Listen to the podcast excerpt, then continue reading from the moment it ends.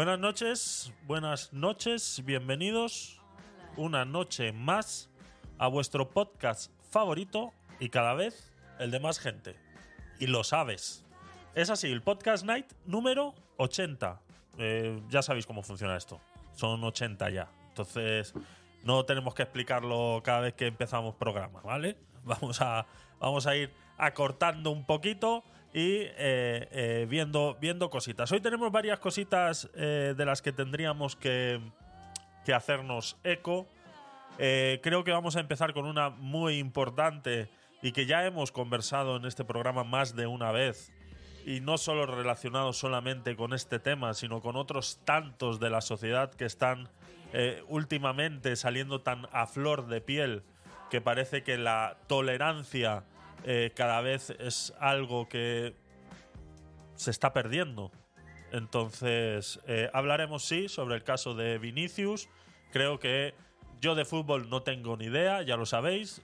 a mí el fútbol ni me va ni me viene pero cuando veo estas cosas y me empiezan a enviar eh, enlaces y cosas y tal y me llenan la cabeza, al final pues terminas entrando en estos temas y nos vamos a eh, esgrimir exclusivamente sobre el tema del racismo. ¿Es España racista? Lo veremos ahora según empezamos el programa. ¿Qué más cositas tenemos hoy? Recordamos que estamos a cuatro días y diez horas de que se abran las urnas el día 28 de mayo eh, aquí en España para las elecciones eh, municipales y bueno, pues hablaremos sobre cositas, cositas que llegan a los buzones y demás. Recordar un poquito eh, lo que me ha llegado a mí al buzón, aquí de lo que viene siendo la Comunidad de Madrid, comentar un par de cositas interesantes, leeremos alguna que otra carta que me queda pendiente, ya leímos la del PP, leímos la del PSOE, hemos leído la de eh, hemos leído algún que otro panfleto de Podemos, porque la carta de Podemos a mí no me ha llegado. Yo no sé si es que se huelen eh, eh, con algo, no sé si es que se huelen algo, pero a mí no me ha llegado, ¿no? Y tengo aquí pendiente guardada la de Más Madrid y la de Vox por leer. Entonces, hoy le daremos salida a esa información para los que estén un poco interesados en ese tema, al menos aquí en la Comunidad de Madrid He pedido a través de las redes sociales, eh, alguno de vosotros ya, eh, como Azulá, ya me ha mandado eh, cositas de ahí de donde ella vive. Y bueno, que también le daremos un poquito de salida a esa información porque me parece más que nada curioso, ¿no? Me di cuenta que al estar leyendo estas cosas digo, es que esto, cositas nazis, eso es Marcos, bienvenido. eso es em, me di cuenta que, claro, yo estoy leyendo cartas que me llegan a mí a mi casa. Estos no son las generales, son las municipales. Entonces lo que me llega a mí es de donde yo vivo. Yo vivo en la Comunidad de Madrid, entonces me llega sobre la Comunidad de Madrid, ¿no? Entonces, tonto de mí que no darme cuenta antes y haber hecho esa solicitud mucho antes para que vosotros me pudierais hacer llegar eh, toda esa eh, información. Pero bueno, entre hoy y el viernes, que haremos el especial de Día de Reflexión, eh, pues analizaremos todo eso. Entonces, a través del club de, Telegram, pues me puedes hacer llegar esa, esa información, ya sea por, por privado o directamente en el club de Telegram, alguna captura de pantalla, alguna foto de alguna carta que te haya llegado a ti, a tu comunidad. Y si tienes algo que podamos eh, destacar de esa carta, pues házmelo saber. Y con mucho gusto, pues lo comentamos. Creo que es, es más que necesario hacer esa diversidad eh, en España. Más noticias que tenemos para hoy. Pues hoy podríamos hablar, yo qué sé, tengo, es que tengo muchas. El, viernes pasado no pudimos hacer eh, programa, entonces tengo eh, varias cosas acumuladas. Entonces, según vayamos, vayamos viendo, pues podríamos hablar de partidos políticos como Vox y una detenida por narcotráfico que ya pasó hace un par de semanas atrás.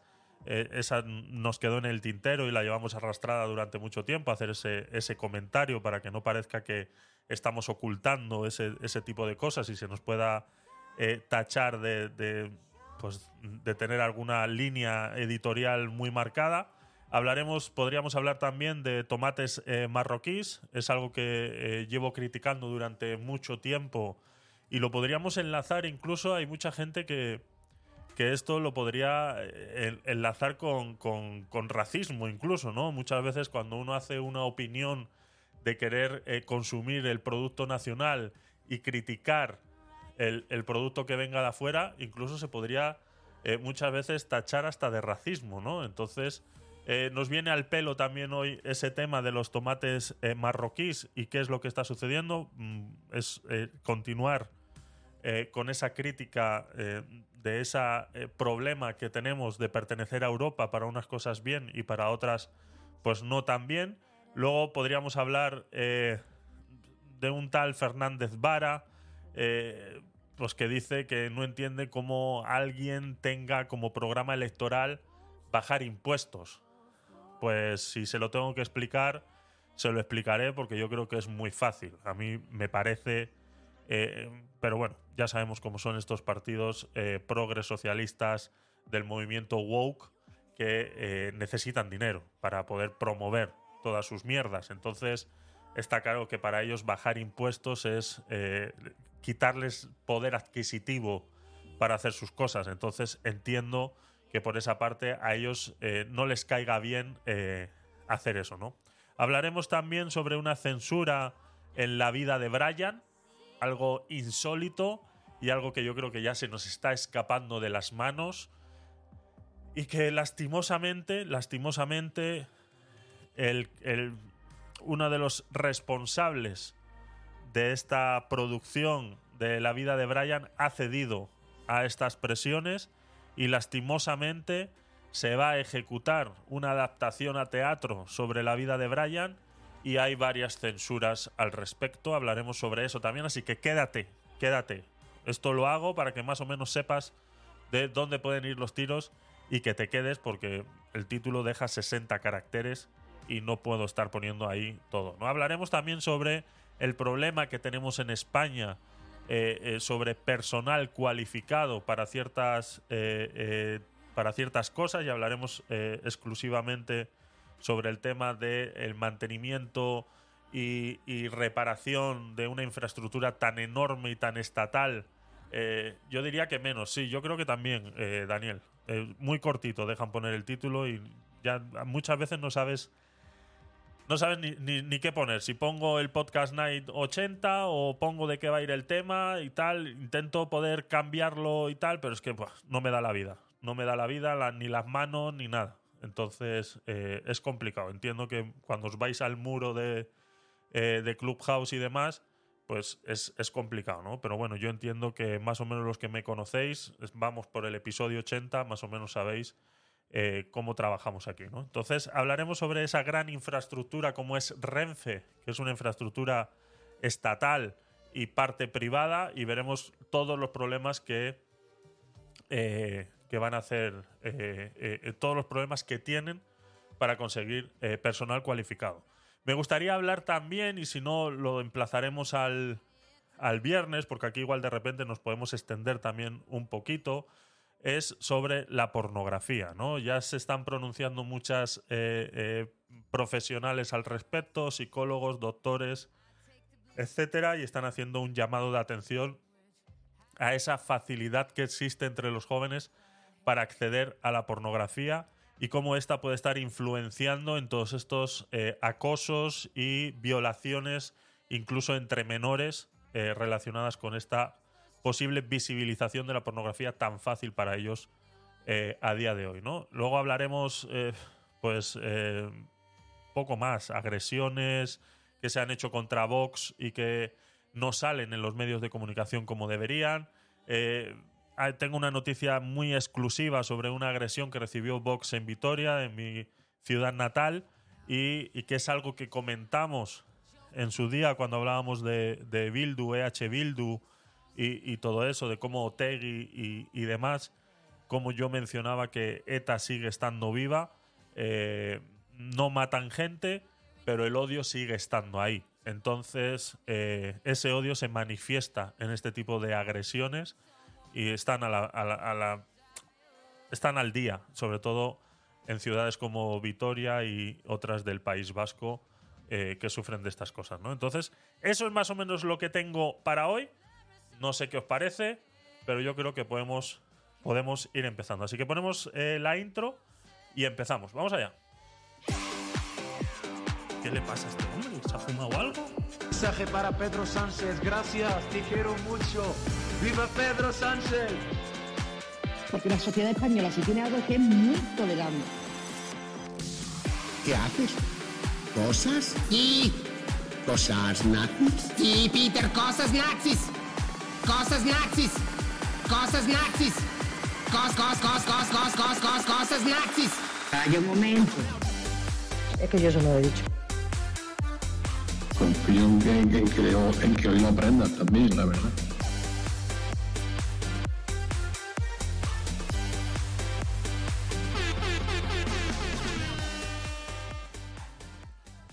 Opinión. eh, Rec, Podcast Night eh, 80, noticias y cosas nazis. Vamos a hacerle caso a Daniel. Vamos a poner a prueba. Y cosas nazis. Lo pongo entre comillas porque siempre habrá algún ofendido por el camino que sea capaz de enviarme, como me pasó un día que puse el audio de cosas nazis y me, llegó una muchacha a los mensajes privados de, de, de Clubhouse eh, eh, diciéndome que, que, me pasaba, ¿no? Que por qué eh, eh, hacía esa alegoría a los nazis y bueno, la gente es que de verdad a veces hay que explicarlo todo y esa es la lástima que existe a día de hoy, ¿no? Entonces, vamos allá, vamos allá. Tema Dice, cuenta esa historia para reírnos, por favor. Es que Daniel, de verdad. es que lo podría, podría buscar el mensaje, a ver si lo puedo acceder desde aquí. Y es que es, es- es fácil. Es, es. A ver, eh, ¿cómo puedo hacer mensajes aquí? Eh, a ver si lo encuentro.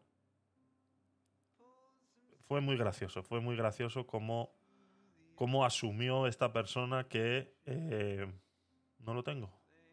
No guarda todos los mensajes esto. Uf, es que pasó hace rato. No, el back channel este no. No hay un historial largo. No están. Caquita. No están Clubhouse haciendo sus, sus, sus cosas. Haciendo sus cosas también. No está. Sabe, no sé.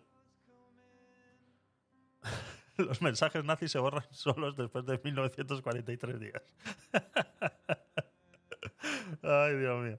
Bueno, pues es fácil. eh, pusimos un, estábamos un día en el, en el programa, así como estamos ahora mismo, y puse el audio de eh, que ya todos conocen, ¿no? ¿Qué haces? ¿Cosas? Sí, ¿Cosas nazis? sí, Peter, cosas nazis. Y es, en- no tardó ni 30 segundos, me llenó el buzón del back channel de Clubhouse eh, diciéndome que cómo yo podía hacer esas alegorías a, a los nazis y que. Porque también estábamos hablando sobre eh, eh, los alemanes. Ah, me acuerdo que estábamos hablando de los alemanes y eh, de la noticia en que Alemania decía que se bajaba de ese tren de la, de la Agenda 2030 en relación a que el 2025 se iban a, a prohibir los coches de combustible, ¿no? De combustible fósil. Y que Alemania no se no iba a hacer, eh, hacerse eco de eso porque, claro, su Producto Interior Bruto alemán depende prácticamente de la fabricación de vehículos y que no estamos en 2023. Le quedaban dos años para decirle a estas grandes empresas constructoras de vehículos que adaptaran toda su producción a coches de baterías o lo que ellos quisieran hacer porque se iban a prohibir los coches de, combustión, ¿no? Y entonces Alemania salió diciendo que ellos eh, eh, se bajaban de ese tren, ¿no? Y bueno, pues eh, em, el, el- que se bajaban de ese tren y entonces en esa conversación pues puse ese audio de los eh, de los nazis y ella entendió como que yo estaba llamando a todos los alemanes nazis y, y que cómo era posible, que esa alegoría y tal. Buah, le tuve que explicar que me parece una falta de respeto, ya no que yo ponga la, la frase esa de los de los nazis, el meme ese de los nazis, sino que tú entiendas lo que a ti te dé la gana y todavía te veas en el derecho de venir a criticarme a mí sin ni siquiera conocerme. Como le dije, digo, has entrado 10 minutos al directo y no sabes ni siquiera de lo que estamos hablando, has escuchado un audio y ya te has visto en, el empoderamiento de llamarme a mí, eh, eh, pues eso, ¿no? Que eh, de ponerme de- de hacer alegoría del nazismo y cosas de esas. Lastimosamente es así, hay mucha gente que hay que explicarle las cosas y luego también hay mucha gente que tiene que aprender a escuchar y abrir un poquito la mente para saber realmente de qué palo va la situación. Lo hemos hablado muchas veces con el tema de eh, ponerles límites al humor y esas cosas, ¿no? Entonces, es, es, es, es un, un problema eso. Eso es, es un problema, ¿no? Y entonces yo sé que ese, ese meme no todo el mundo lo entiende, no todo el mundo sabe eh, eh, en qué modo lo estamos utilizando. eh, cosas chavistas o cosas lenistas. Ya verás cómo nos ofenden tanto. Eso, ahí es verdad, Daniel. Ahí es verdad. Esos, esos, hay muchos más a favor de, de las cosas chavistas que, que de las cosas nazis. Exactamente. Estaría bien cambiar el meme y poner cosas chavistas. Estaría bien. Bueno, eh, pues nada, esa era la, anécdota en relación a ese, audio de las cosas nazis. Y, bueno, no a mucha gente, pues, eh, o al menos es la única persona que me hizo saber que no estaba de acuerdo. Se lo intenté explicar de la mejor manera, me hubiera gustado leeros los, mensajes, pero no están, no están guardados, ¿no? Pues yo se lo expliqué, que no era necesario que quisiera entender eso porque ni siquiera me conoce. Es más, yo soy judío. Si eh, los primeros en hacer humor sobre los nazis son los judíos. Entonces, eh, que a tú te ofendas, pues ese es tu problema, chica. Yo no puedo hacer, no puedo hacer más, no puedo hacer más, no puedo estar todo el día midiendo cada pasito porque tengo miedo de que el que me vaya a escuchar se vaya a ofender. Lo siento mucho. Te puedo pedir perdón si te has ofendido. Lo siento. Eh, no sabía que eras tan... Ya está. Pero no pretendas que, que vaya todo el día midiendo todas las palabras porque no es, no es así. Otra cosa es cómo el tema que vamos a hablar ahora, ¿eh? Cómo, cómo enlazamos ahí, ¿eh? Cómo liamos ahí liada buena. Vinicius, tema candente, tema loco, tema que es, es, es un tema básico, es un tema básico de la sociedad, es un tema que se lleva peleando durante mucho tiempo, es un tema que hemos hablado reiteradas veces, hemos hablado de los problemas que hay en Estados Unidos con la policía y, las personas de raza negra, los negros, como, como quieras, y, y que volvemos a lo mismo, habrá muchos que se ofenden. Eh, eh, a ver, eh, dice, el perdón se pide cuando tú ofendes, cuando los demás se ofenden, el perdón deben dárselo ellos a sí mismos, si pueden, exactamente, Marcos, sí. Sí, sí, sí, muchas veces es, es eso, ¿no? Es por, por decirle, mira, chica, cállate y, y ya está, piensa dos veces antes de, de lo que vas a decir, ¿no?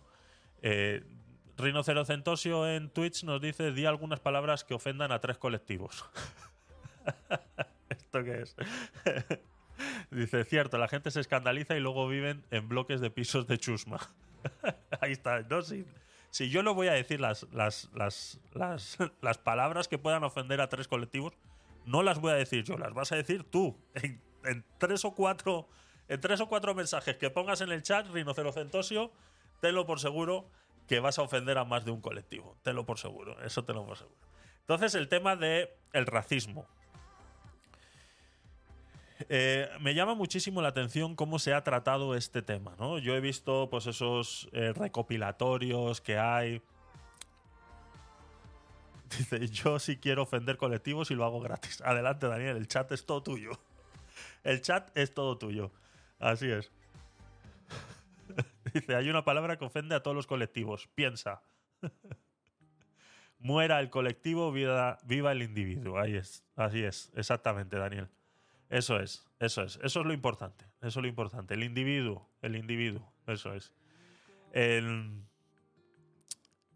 Vinicius, a ver, me llama muchísimo la atención. Eh, hoy en el trabajo he hablado de este tema largo y tendido, pues con gente conocida, compañeros de trabajo y demás, jóvenes, adultos eh, y demás. Y a mí me ha quedado algo, un pequeño resquemor a, joder, tan mal lo estamos haciendo para que un tema tan fácil como luchar contra el racismo, que todos tengamos la idea clara de que el racismo no se puede permitir.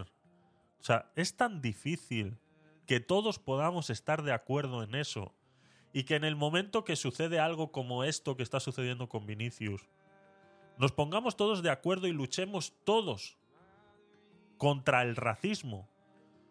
Es súper complicado. Es súper complicado. O sea, te escuchas eh, cosas como.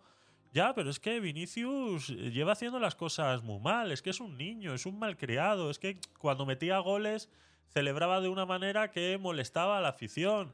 Es que. Pero que es que no estamos hablando de eso. O sea, es tan complicado de verdad que entendamos que el problema es el racismo que estamos haciendo ahora. Que el señor, el muchacho este de 18 22 años que tiene, celebre los goles y a ti te parezca ofensivo cómo los está celebrando, para eso existe un árbitro en el campo. El árbitro es el que tiene que pararle los pies a Vinicius y decirle, oye, mira, cada vez que metes un gol te estás pasando un poquito, la próxima te voy a poner una amarilla. ¿De acuerdo? Y te lo por seguro que él va aprendiendo sobre esa situación. Pero que él, dentro de un campo de fútbol, haga una celebración y tú te sientas ofendido porque él está celebrando ese pedazo de gol que ha metido, porque parece ser que es el mejor jugador de la liga ahora mismo. No lo sé, vuelvo y repito, no conozco de fútbol, ¿no? Entonces yo, por lo que me han dicho, parece ser que es el mejor jugador de la liga, que entró con 18 años, el chaval ha venido arrasando y parece ser que eso está molestando a mucha gente. Y además que cada vez que mete un gol hace una celebración que parece ser que es ofensiva para algunos. Que esa celebración sea ofensiva para ti es como lo que estábamos hablando ahora. No se ofende el que quiere, sino el que puede. Tú si te puedes ofender, oféndete. Ese es, tu derecho a ofenderte, lo tienes ahí. Lo que no tienes derecho es agredir para defenderte de esa ofensa. Eso es lo que no puedes hacer, ni verbalmente ni físicamente. Y menos haciendo una alegoría al eh, su color de piel, su procedencia o lo que tú quieras. Entonces, claro, Vinicius ha venido y ha puesto unos, una serie de tweets en internet y ahora se ha, creado una guerra entre países. Ahora tenemos una guerra con Brasil. El muchacho es brasileño y ahora tenemos una guerra con Brasil. Y entonces también se ha desviado toda la atención del racismo a que si España es racista o no es racista. Es, en verdad, en verdad tenemos que explicar si España es racista o no es racista. ¿De verdad lo tenemos que explicar? Pues mira, os lo explico. España no es racista. Hoy en día, hoy en día, hay muy pocos países que puedan ser categorizados como racistas. ¿Por qué? Porque el racismo tiene que estar implementado en las instituciones del Estado para que el país sea considerado racista. Entonces, ¿España es racista? No, España no es racista. ¿Cuál es el problema? Que en España viven racistas. Esa es la diferencia. Entonces, hay países como, por ejemplo, Arabia Saudí y, un montón de países que dentro de las instituciones tienen leyes que van en contra de colectivos, que van en contra de colectivos gays, que van en contra de mm, por tu tono de piel, o en la India, el sistema de castas que existe. Eso es racismo. Eso es un país racista. Que dentro de las instituciones está implementado esas leyes. En Estados Unidos, el Ku Klux Klan y todo eso, eh, eh, en todas esas épocas, eso se podía decir que era un país racista. Hoy en día, España no es racista. No lo fue nunca. España es racista. Eh, ¿Qué podríamos hablar? ¿De la Santa Inquisición? Pues podríamos hablar. Fue una época bastante. bastante gorda ¿A día de hoy existe algo así? ¿A día de hoy tú pasas por el aeropuerto y por el simplemente hecho de tener un color de piel te dicen que no puedes pasar? No. Que haya un tío que está detrás de un mostrador en una frontera y que ese tío sea racista y que te eche para atrás, eso puede pasar, por supuesto. Y eso pasa. Y eso pasa. Pero eso no es un país racista. ¿De acuerdo? Entonces, que tengamos que explicar eso me parece absurdo. Y me parece mucho más problemático ya no tener que explicarlo, sino que se esté desviando toda la atención del verdadero problema que tenemos ahora mismo, que es este caso puntual y que deberíamos de aprovechar como punto de inflexión para que realmente empiecen a cambiar las cosas y que los responsables de los que tienen que cambiar las cosas hagan algo, lo hagan. Ese es el problema. Que los que tienen la mano ahora, el, tema cogido por los huevos ahora mismo, que pueden hacer algo, no lo están haciendo. No están haciendo nada. Ese es el problema. El problema es ese. ¿Hay racismo? Lo ha habido siempre. Eh, existen insultos eh, eh, contra los gays, contra tal y demás en los campos de fútbol. Existen. Y los han existido siempre. Que los hayan existido siempre no quiere decir que hoy estén permitidos. No tendrían que haber estado permitidos nunca. Lo que pasa que, claro, las eh, eh, épocas y situaciones van cambiando. Hace 50 años atrás, 20, 30 años atrás, decirle maricón a una persona, pues no era ningún problema. Hoy, decirle maricón a una persona es un gran problema. Entonces nos tenemos que valer por lo de... Es que claro, es que hace 20 años atrás yo le decía maricón a mis colegas y no pasaba nada. ¿Vale? Pues hoy te pueden denunciar. Y antes también lo podían hacer. Pero ¿qué pasa? Que estaba tan instaurado esa aceptación de que la palabra maricón no era eh, eh, lo tan despectiva y cruel como puede ser hoy. Pero hoy sí lo es. Entonces, esa, esa aceptación de la palabra maricón hace eh, eh, muchos años atrás, pues estaba instaurada dentro de las instituciones. Entonces tú ibas y decías, oye, es que mi colega me ha llamado maricón, y te ibas a la policía y le querías poner una denuncia y los policías se reían de ti. Hoy eso no puede pasar. Hoy tú vas a la policía y le dices, oye, mi colega me ha llamado maricón y tienen que aceptar tu denuncia. Y eso es lo que tenemos que entender a día de hoy. Que las cosas han cambiado.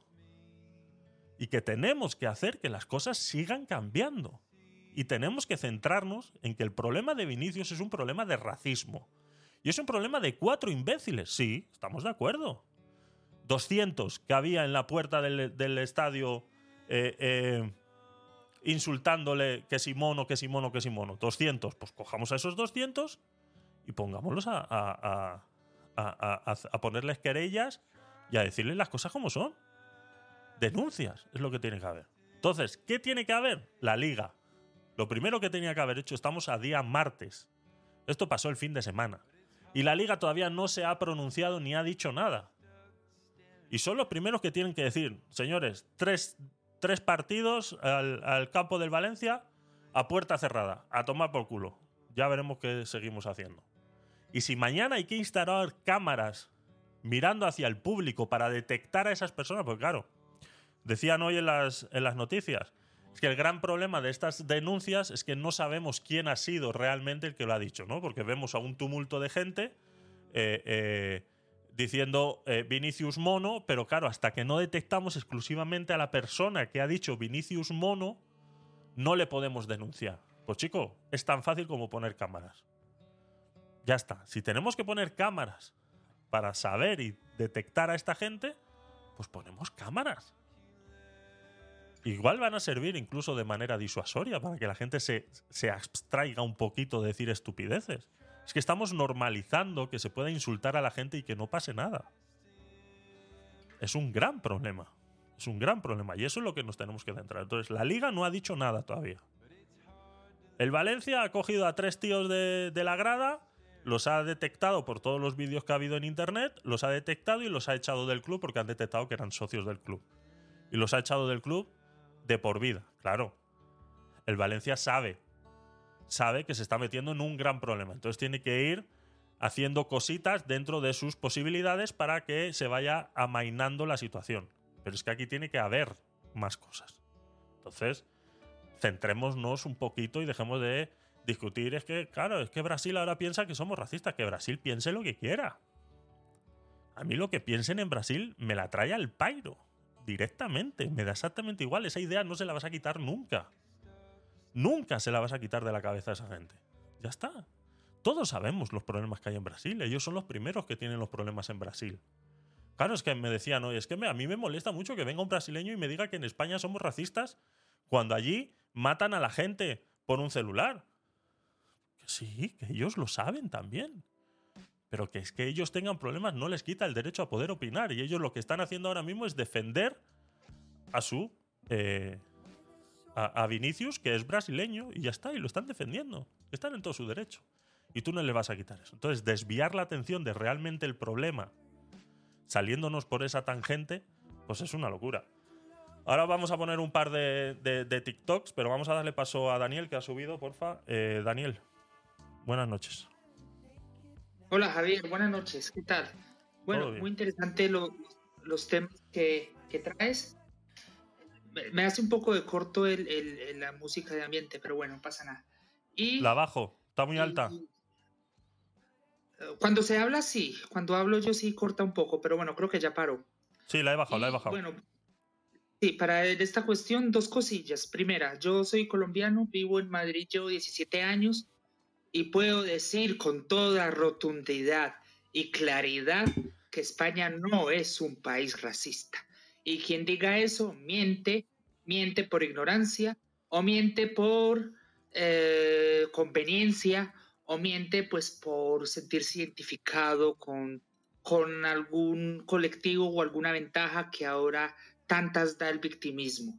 Sí. Ya dicho esto, dicho esto, em, eh, sí, el racismo es una lacra que no hay que tolerarla y la policía debe de actuar, debe ser condenado, pero me, me asusta un poco que se sobredimensione tanto esto como tantas otras cosas. ¿Por qué?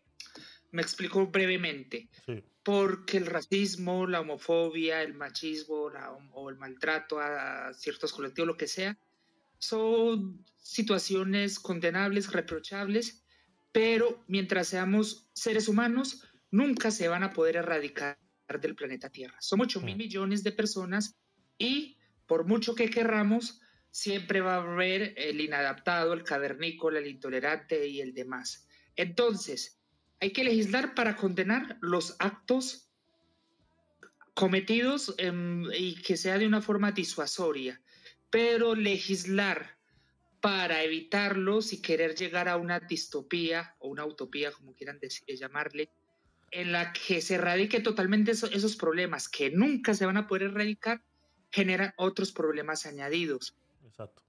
Ejemplo, ejemplo en España, eh, las legislaciones que han habido respecto a, a mi opinión más llamada violencia de género, Ujú. que ha perjudicado las leyes fundamentales del varón inocente con el fin de proteger a la mujer de que ocurran esos peligros. Eh, me explico, entonces, cuando tú quieres legislar para erradicar un problema que es irradicable, lo que haces es generar injusticias, generar problemas a otros sectores, a otras personas igualmente inocentes. Muchas gracias. Exactamente, estoy completamente de acuerdo contigo, Daniel. Exactamente, legislar para intentar erradicar es lo que tú estás diciendo. Se, termina creando leyes que discriminan a la otra parte, ¿no? Y lo has explicado tú muy bien con el tema de la, de la ley de género. El hombre ahora mismo está eh, desprevisto de muchas, eh, de muchas otras cosas porque se han dado estos beneficios a las, a las mujeres con estas leyes, ¿no? Y con el racismo pues pasa exactamente igual. Pero hay que condenarlo, hay que ir a por ellos, a ese energúmeno y ese inadaptado de la sociedad, hay que ir a por él. Hay que crear eh, situaciones y, estamentos y, protocolos que automáticamente esta gente, en el momento que es identificada, eh, se tenga que hacer algo. Marcos, buenas noches, bienvenido.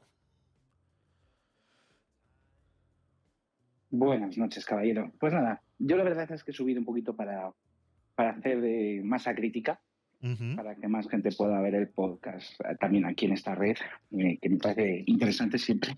Perfecto, Marcos. Y, y, pues lo que iba a decir prácticamente lo he dicho Daniel. O sea, no podemos convertir la legislación en un Minority Report, ¿sabes? No podemos pretender, como bien dice él, eliminar el crimen incluso antes de que suceda, porque la legislación lo que dice es, mira, esto no se puede hacer y si lo haces, tiene estas consecuencias, pero tienes que hacerlo antes, no, puede haber consecuencias antes de que lo hagas. Luego, respecto a lo de Vinicius, pues eh, efectivamente, yo lo he puesto ahí, ¿no? Esto no es un país mm, racista, España no es un país racista. ¿Hay racismo? Sí, claro que lo hay. Siempre hay gente X. Y no podemos olvidar que en un estadio de fútbol, y espero que nadie se sienta ofendido por esto, pues se desatan un montón de frustraciones y de pasiones y de cosas pues cositas locas, ¿vale? ¿Qué Exactamente. pasa cuando uno está exaltado? Y, y te, y te entendemos también que en ese contexto, pues a lo mejor la cantidad de gente un poquito intolerante o un poquito tal que haya, pues probablemente sea de- demográficamente la densidad es mayor en un campo de fútbol de lo que es España en general. Entonces, bueno, no nos hagamos vía crucis diciendo que España es un país racista, pero sí estoy totalmente de acuerdo contigo, es totalmente inaceptable lo que sucede y también, y también me parece bastante inaceptable lo que he visto también viendo los vídeos y haciendo el seguimiento un poquito de esta historia. Si tú te remontas un poquito al principio de la liga y tal, te das cuenta de que parece que ha habido un poquito de persecución contra este pobre muchacho. De Exacto. hecho, es uno de los más amonestados, es- creo que es el tercer jugador más amonestado de la liga y curiosamente no es el que más faltas ha cometido. Más al contrario, él es, está en la posición número uno de mm, jugadores que reciben faltas. Creo que como hasta 150 y no sé cuántas faltas eh, duras han sido ya eh, registradas contra este muchacho y sin embargo el que acumula las tarjetas es él. Entonces, sí, me temo que puedo decir que hay un cierto grado de persecución, ha caído mal el chaval por lo que sea y automáticamente la gente se agarra a lo primero que le viene y es llamarle mono y llamarle tal. Pues qué lástima que eso sea lo primero que les venga. Hay que quitarlo de en medio. Esa situación, desde luego, hay que erradicarla. Exactamente, porque otras muchas de las, de las opiniones se han ido centrando sobre todo en esos comentarios de, eh, de los aficionados hacia el jugador, ¿no? Pero no nos tenemos que olvidar, como bien ha comentado eh, Marcos, hay un montón de recopilatorios ahí en, en, redes sociales de todas las faltas que le han sucedido a este, a este muchacho y sin irnos más lejos, eh, la última tarjeta roja eh, que fue utilizando el VAR eh, y fue el manotazo ese que, que dio al final, fue tarjeta roja por esos tres últimos segundos, pero los 25-30 segundos anteriores, que es donde se ve que le agarran del cuello, le arrastran y demás, el VAR no los tuvo en cuenta. Entonces, ¿se está, ¿hay una campaña de desprestigio contra Vinicius? Pues solo hay que ver las imágenes. O sea, una persona que de lo que llevamos de liga eh, tenga 18 tarjetas amarillas, ayer una roja y que no pueda seguramente jugar los dos próximos partidos, pues eh, yo creo que sí. Yo creo que sí, ¿no? Lo decía Ancelotti, decía que cómo es posible que. Bueno, vamos a poner el. Vamos a poner el audio de, de- de Ancelotti porque a mí me parece eh, bastante acertado cómo trató este tema. Y eh, vamos a ponerlo, venga. ¿Queréis hablar de fútbol o hablamos de otro? Si quiero hablar de fútbol, Sí. ¿Quiera- ¿Quieres hablar de fútbol? sí, quiero hablar obviamente de fútbol, del partido y también de lo que ha sucedido. Yo no quiero hablar de fútbol. No quiere hablar usted de fútbol. ¿De qué quiere hablar, Carlo De lo que ha Ancelotti? pasado aquí. Sí, también le iba a preguntar por eso, pero si quiere, empecemos Creo por que esa es más parte. importante. Sí, Esto totalmente de, acuerdo. de- que una derrota. ¿No te parece? Me parece totalmente de acuerdo, pero para no ser tan agresiva en la entrevista prefería empezar hablando de no su punto de vista futbolística, Soy, futbolístico. soy muy calmo y tranquilo. Y que lo, lo que ha pasado hoy no tiene que pasar. Esto es bastante evidente. Totalmente. Que un estadio grita mono a jugador y que un entrenador piensa de quitar a este jugador por esto, hay algo, hay algo malo que pasa en esta liga. Quería preguntarte precisamente por esa acción. Yo le he preguntado a Ceballos, me daba la sensación de que usted le ha preguntado a Vinicius si quería o no Sí, continuar. claro, claro, él no quería continuar. Después le, le- le he dicho, no me parece justo que tú tienes que parar el partido, porque no es tu culpa, tú no eres el culpable aquí, tú eres la víctima. Y, y ha seguido jugando. Y después, eh, además de esto, le sacan una tarjeta roja sin sentido, porque esta no es una agresión. Entonces, dicho esto, tenemos un problema. No, yo no lo tengo, porque para mí Vinicius es el jugador más importante del mundo, más fuerte del mundo. La liga tiene un problema. Este episodio de racismo, para mí, tienen que parar el partido. No puede pasar, porque aquí no es una persona que le grita modo, mono como ha pasado en muchos estadios. Aquí es un estadio que, tie- que insulta un jugador por racismo el partido tiene que parar. Y lo diría lo mismo si ganamos 3 a 0. Parar el partido. No hay otra manera. Porque la imagen es muy mala. Usted se lo, ha, se lo ha dicho a De Burgos Bengochea cuando estaba Sí, con él. le he dicho que tiene que parar el partido. Él ha dicho que el protocolo dice que tenemos que informar antes y después se, se persiguen parar el partido. Pero para mí tiene que parar, no, no tiene que informar de qué. ¿De qué? Han empezado a, a insultarlo desde el primer minuto. ¿Cómo está Vinicius? Usted ha podido hablar con él, entiendo que también en el vestuario, quiero saber cómo está. Está muy triste, enfadado, claro, obviamente. Ma no es un enfado, es tristeza. Tristeza. Eh, lo serían todo. Lo serían todo. No puede pasar. No puede pasar. Estamos en la misma línea, totalmente de acuerdo, pero no sé cómo ha visto después quizá esa salida del campo diciendo a segunda que ha provocado también un altercado. Bueno, yo creo que la reacción es bastante normal por un jugador que, como he dicho, no hay pero, no hay pero, no hay pero, no tenemos que tener pero. Eso Un es. estadio ha, ha- ha hecho insultos racistas, un estadio completo. A ver qué pasa. Estoy muy curioso de a ver qué pasa. ¿Qué espera usted que, pase? no pasa nada. Habitualmente no pasa nada, porque ha pasado muchas veces en otros estadios y que ha pasado nada. ¿Y qué quiere que pase, Carlo Ancelotti? Ah, no lo sé, yo no soy un juez. Pero tiene que evaluar bien la situación, porque la situación es bastante grave. Sí, estamos en la misma línea, quiero que lo sepa, no sé si quiere hablar o no de fútbol, pero No, no quiero hablar de fútbol. gracias, buenas noches. Yo tampoco quiero hablar de fútbol. Yo he venido aquí a hablar de mi libro. Es- Está en todo lo correcto. Ancelotti, de verdad que yo vuelvo y repito, no sigo el fútbol, no sé qué, sé quién es este señor porque me he enterado eh, eh, hoy o en estos días y, y poco más. Eh, ¿Qué va a pasar? Es que ese es el problema, que es que estamos a martes y no ha pasado nada. La liga, que son las personas responsables de ponerle fin a esto o de sancionar, no de ponerle fin, pues, hemos quedado claro que ponerle fin a esto es muy complicado, es prácticamente imposible, es una utopía. Pero hay que sancionar. Hay que sancionar al equipo, hay que sancionar al estadio, hay que sancionar a quien haga falta. Pero hay que sancionar, que exista una sanción. Eso de que hayan detectado a tres del público y les hayan quitado el carné, pues vale, me parece muy bien, pero es que eso hay que hacerlo con todos los ultra. Y ellos saben muy bien quiénes son los ultra. Ellos lo saben muy bien, los tienen muy identificados. Entonces, a esa gente no hay que dejarles entrar en el campo. Y punto. Y si tenemos que cerrar el campo y hacerlo a puerta cerrada, pues se hace a puerta cerrada. Pero la liga es la que se tiene que pronunciar con este problema. ¿Cuál es el problema? Que está tan aceptado que esto suceda y que, como hemos dicho, va a seguir sucediendo, que mucha gente se escuda en, pues ¿para qué le haces caso? No le hagas caso. Si Vinicius no le hubiera hecho caso a ese tío que le estaba llamando mono en la grada, no se hubiera fomentado ese problema que se fomentó en el campo. Y a, y a día de hoy no estaríamos hablando de esto. Esto lo dicen sus propios compañeros eh, de fútbol. Lo dicen. Propios compañeros negros de fútbol son capaces de hacer estos comentarios como este. Es un tema complicado para mí. Es un tema complicado. Sí, no me siento cómodo. ¿No te sientes cómodo? No. Ya. Ya. Cualquier cosa que digas puedes utilizar en tu contra.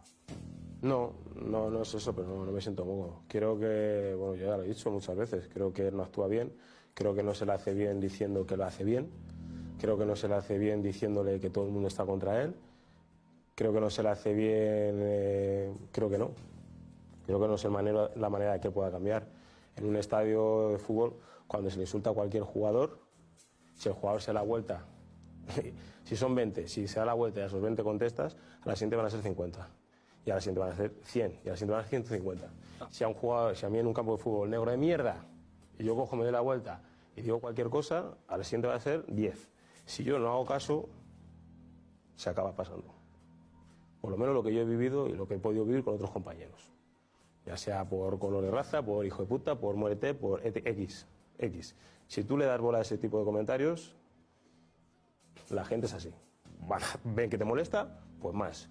Si tú pasas, se acabará pasando. Y yo creo que él, mientras siga encarándose con la grada, haciendo gestos, no, no, no va a cesar.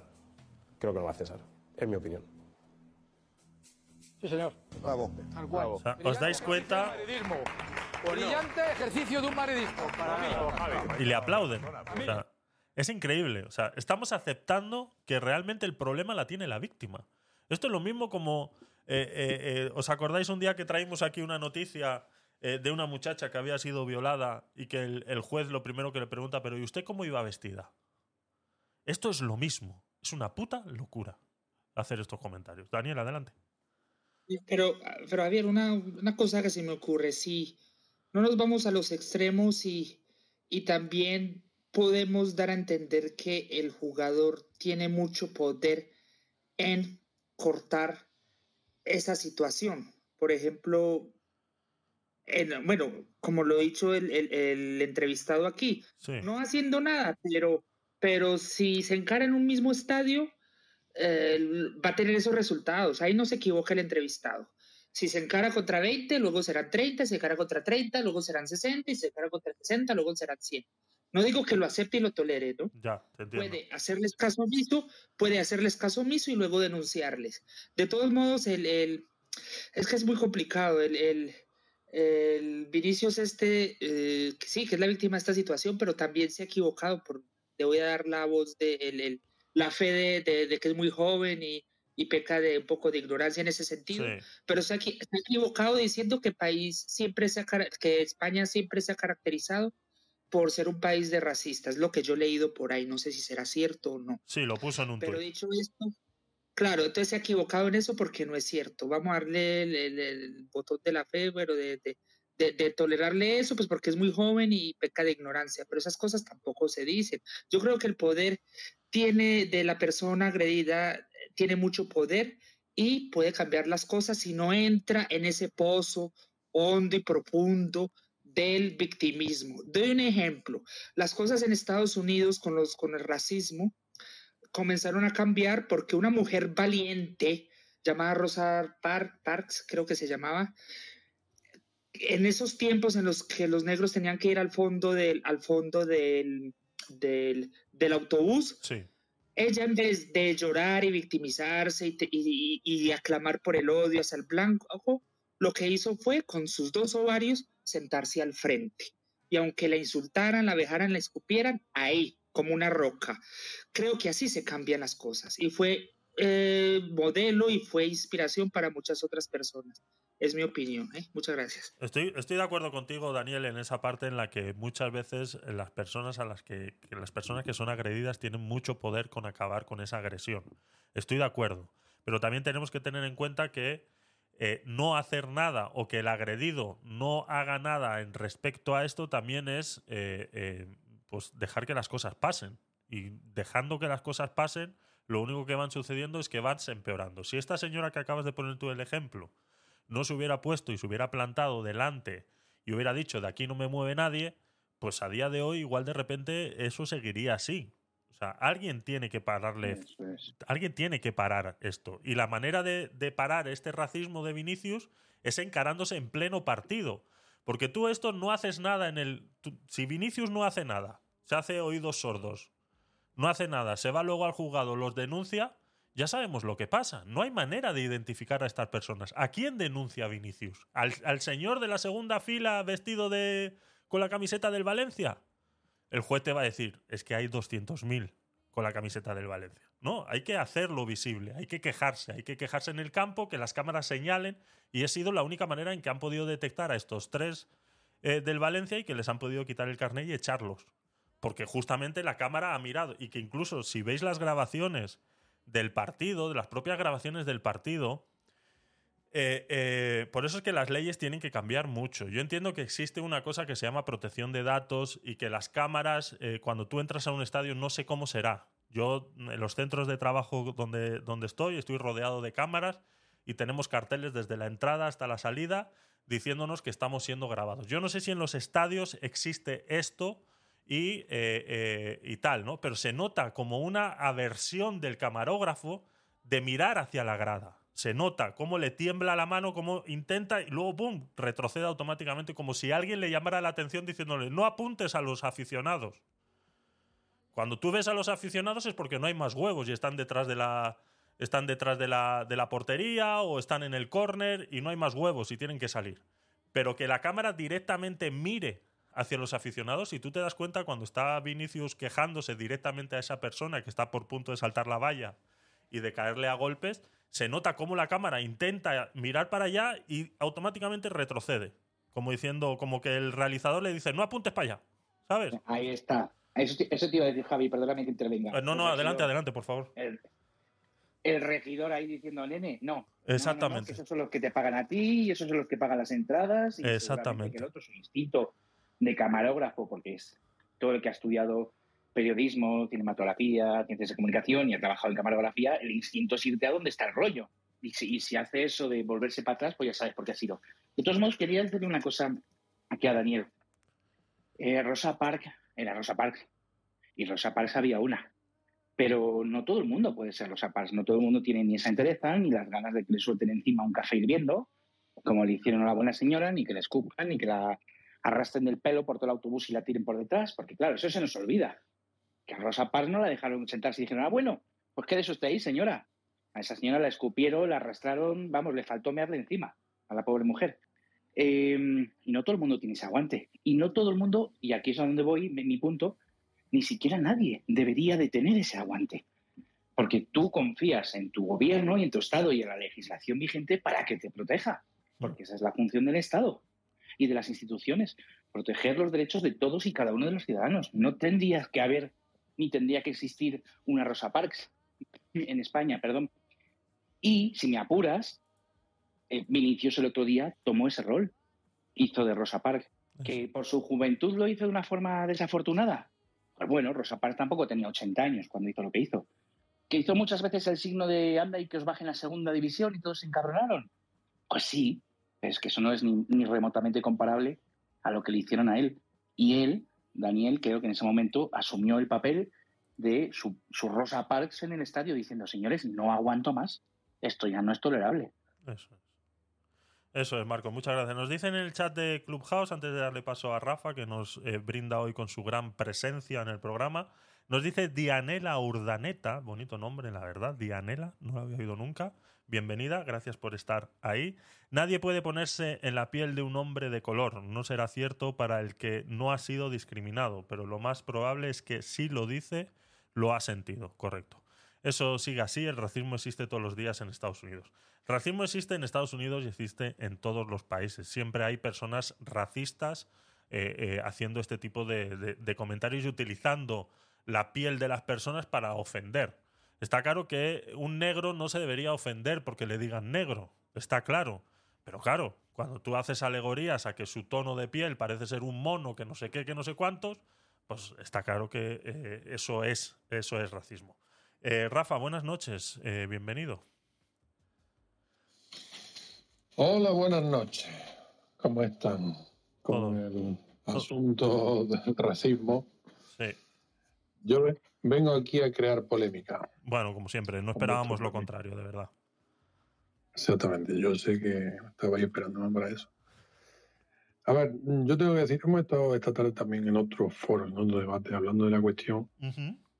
y también se ha polemizado un poco. Pero yo llegué a la conclusión de que, bueno, mm, lo tengo que decir así, no es, no es un caso estri- estrictamente de racismo, porque es así. Eh, es, es un caso en el que han ido a, a meterse, a ofender, a agredir a una persona aprovechando eh, cuestiones racistas o haciendo uso de cuestiones racistas.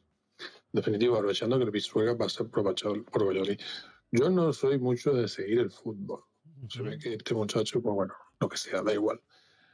Eh, pero está claro que lo que iban era a provocarle. Eh, yo he llegado un poco a la conclusión también de que, bueno, a ver, eh, los aficionados o, o determinados tipos de aficionados del fútbol van a los partidos a montar escándalo. Van a los partidos a desinhibirse y a, a desfogar. Y son los típicos hinchas que estamos acostumbrados a ver, ¿eh? que estamos acostumbrados, como decía Marcos, a, que haya cierta censura de ciertas cosas. En fin, entonces, yo creo que este asunto está pasando a, a unos titulares de, de- de racismo, de fobia, cuando no lo es tanto. No lo es tanto. Está claro que hay una diferencia de piel, lo que queramos. Y todo este asunto, mm, la verdad, yo creo que va a dar ocasión Ah, igual que la violencia de género, la violencia contra la mujer se ha usado para justificar muchísimas cosas, eh, parece que están empezando a rodar cabezas, porque ha habido siete detenciones, eh, que van a ser cabezas de turco. Bueno, cabezas de turco no, porque al fin y al cabo son, son, son personas que Son se van a culpables. investigar, se le va- bueno, culpable. Lo que diga un juez, ¿qué quieres yo que te diga? Yo voy a presumir que no se le va a condenar a nadie eh, sin la intervención de un juicio, sin la intervención de un juez antes, y con una defensa y demás, ¿no? Entonces el término cabeza de turco está mal empleado, pero creo yo que, que este asunto va a servir para ejemplificar. Eh, yo creo que se quiere dar una, una dosis de medicina, ¿vale? Ejemplarizante. Pero la cuestión es que esto viene ocurriendo desde hace mucho tiempo, pues sobre todo en el fútbol. Y se ha mirado hacia otro lado.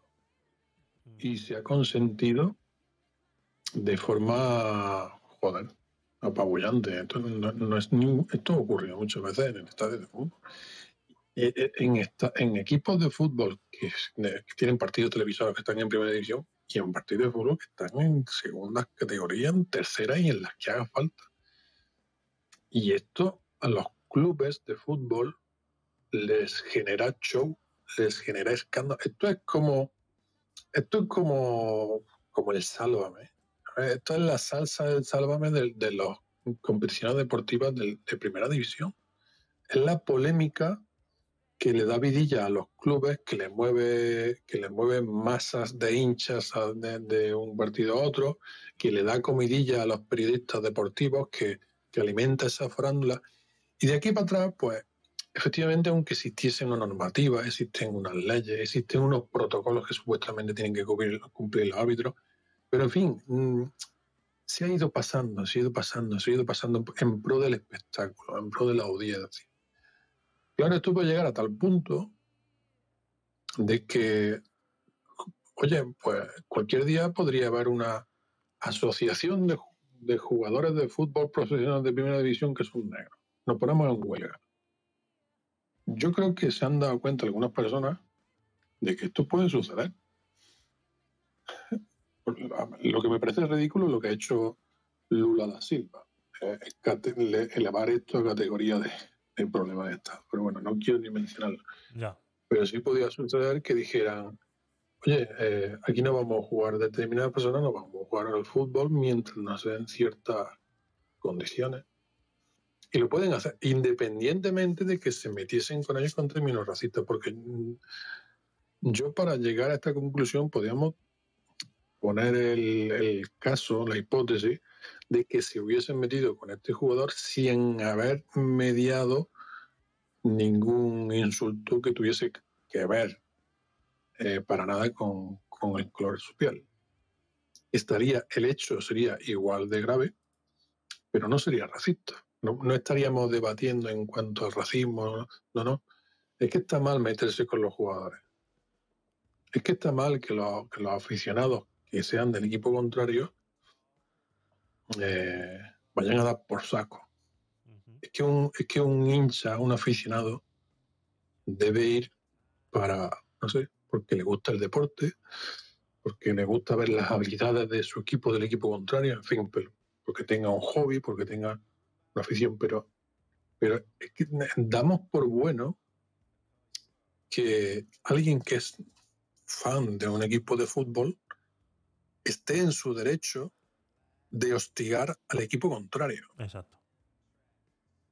Eso no está bien. Eso no está bien. Y esto lo damos por bueno, no solamente en categorías profesionales de deporte, sino que lo damos por bien, por bueno, desde categorías infantiles. Y por eso, pues de vez en cuando nos merendamos en televisión una noticia de que los padres de no sé qué niños de un equipo han agredido al árbitro o se han peleado con los padres del equipo contrario o gilipolleces de este tipo. Claro, luego eh, pues tenemos esto de Vinicius. ¿Qué quieres que te diga? Lo veo una consecuencia lógica. No lo veo bien, pero lo veo una consecuencia esperable. Y, y lo que no veo bien es eso, el oportunismo que alguna gente puede aprovechar de estas circunstancias para hacer rodar cabezas y para justificar medidas que pueden ser extremas y que pueden ser mal usadas para el caso, verdad. Estoy de acuerdo contigo, Rafa, sea lo que te refieres. He escuchado unas declaraciones de Yone Belarra ya proponiendo leyes contra el racismo, que no sé qué, que no sé cuánto. No hace falta más leyes, ¿de acuerdo? O sea, no hace falta más. Ya tenemos todo lo que hace falta para acabar con esto.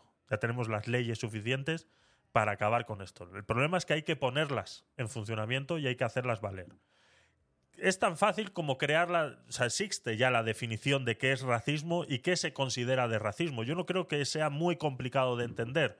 Por ende, no estamos hablando de ponerle puertas al campo ni nada por el estilo. Simplemente es un ataque eh, despectivo, dañino contra la raza de una persona. Que por el simplemente hecho de ser de una raza diferente a la tuya, o igual que la tuya, porque un gitano se puede meter con otro llamándole gitano exactamente igual y sigue siendo racismo exactamente igual. No te da derecho a ti a hacerlo así. ¿Entiendes? Entonces, eh, em, ya existen las herramientas para que eso suceda, ¿no? Lo decía eh, Xavi en, las, en sus declaraciones para acompañar un poquito lo que ha dicho, lo que ha dicho Rafa, esto, esto último.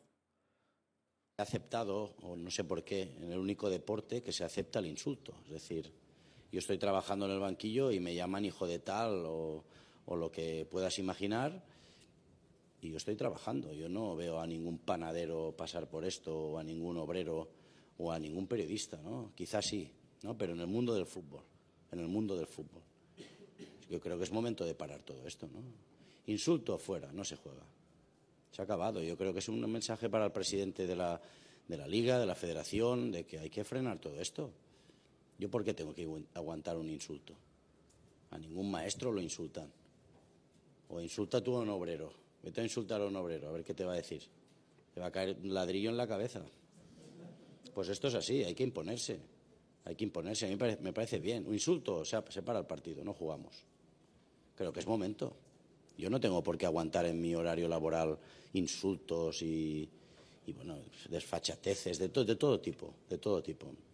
Siempre lo he pensado, lo que pasa es que no me toca mandar. Ahora que soy entrenador del Barça, que tengo más, eh, más poder mediático, pues aprovecho para decirlo, que creo que ya es, momento de decir basta. No se puede eh, normalizar que tú puedas insultar a otra persona y que no pase nada. Y eso es lo que pasa en el fútbol. Ahora bien, eh, esto que estaba comentando Rafa hace un momento, que esto no se puede categorizar 100%, corrígeme si me equivoco, Rafa, o te he entendido mal, como una acción racista, yo no sé eh, si te refieres a esto.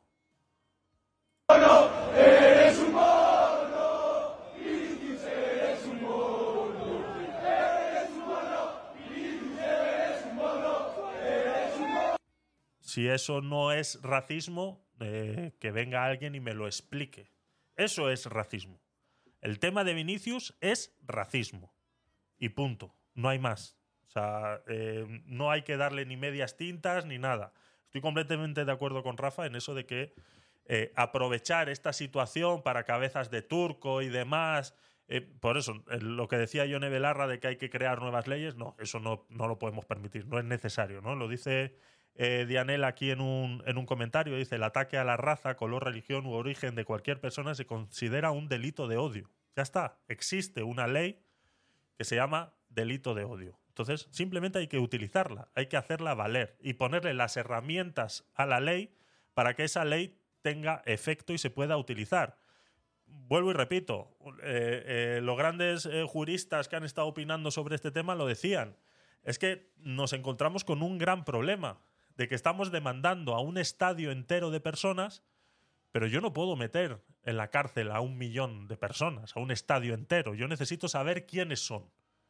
Necesito identificarlos y ver 100% que esa persona es la que está gritando Vinicio, eres un mono. Si yo no tengo el 100% de la feacidad de que esa persona lo ha dicho, yo no puedo ir contra esa persona. Ese es el gran problema. Entonces tenemos que poner las herramientas necesarias para poder eh, eh, detectar a esta persona. Adelante, Marcos. Sí, no, muy rápidamente, precisamente para ayudarte con esto. Eh, vamos a ver, yo estoy totalmente de acuerdo. Fíjate, Rafa tiene cierto grado de razón. O sea, el origen de la animadversión que se tiene contra Vinicius es por su forma de comportarse, no por su raza. Creo que es a eso a lo que se refiere. Quiero romper Ya. en favor del argumento de Rafa. Pero la reacción o cómo la gente ha reaccionado a eso sí es racismo. O sea, lo que acabas de poner tú ahora, lo que ha sucedido, sí es racismo. En el mismo instante en que el ataque se produce atendiendo o aludiendo a su color, a su raza, a su origen, sexo, etnia, religión, ya sabemos, eso ya es racismo. Bueno, dicho esto, efectivamente eh, los juristas pueden decir, oye, yo no puedo meter en la, en la cárcel a un millón de personas, correcto. Necesito saber a quién, sí, pero para esos casos, qué pena que no esté todavía con nosotros Joana, porque podría ayudar mucho, existe lo que se llama responsables subsidiarios. Es decir, si yo estoy en un parque de atracciones y falla una atracción en concreto, eh, no, no puedo meter en prisión a todos los que estaban en ese momento en la atracción como culpables de, o todos los operadores que estaban en ese Sí, momento. pero No, no. Los El responsable subsidiario no el tienen responsable- responsabilidad penal, Marcos. Ya, pero, pero ya, ya sé que no hay responsabilidad penal, pero me refiero a que hay un responsable subsidiario siempre, que puede ser el, director, el presidente del equipo, el estadio, la liga, quien sea. Entonces, como bien decía Javier, si tú en un momento dado dices, hasta aquí hemos llegado, y hay un insulto, porque volvemos a lo mismo, la, raíz la, la habéis explicado muy bien, parte de por qué se puede permitir eh, ese tipo de comportamiento en un estadio de fútbol. Es que la gente va a desahogarse. Bueno, pues que se desahoguen con un punching ball o que vayan al gimnasio o que se den de cabezazos contra una esquina, que también desahoga mucho, ¿sabes? Pero me refiero al hecho de que si eso sucede, llegas y te dices, pues como habéis dicho, señores, se cerró el estadio. Uf, ¿cuánto me duele el bolsillo? No te preocupes. Estoy convencido de que la próxima vez vas a tener mucho más cuidadito de a ver a quién meto y a quién no, porque esto es económico. Tú has dicho eso y con esto acabó Javi. Tú has Sí, dicho sí. antes, Javier, los ultras los tienen muy bien localizados. Claro, pero es que también saben que son los que hacen un montón de negocios, los que pagan, van a todos los estadios, los que se compran todas las camisetas. O sea, el volumen de negocio de un ultra es muy fuerte. Bueno, quítaselo, a ver qué pasa. Dile, ya no entran ultras.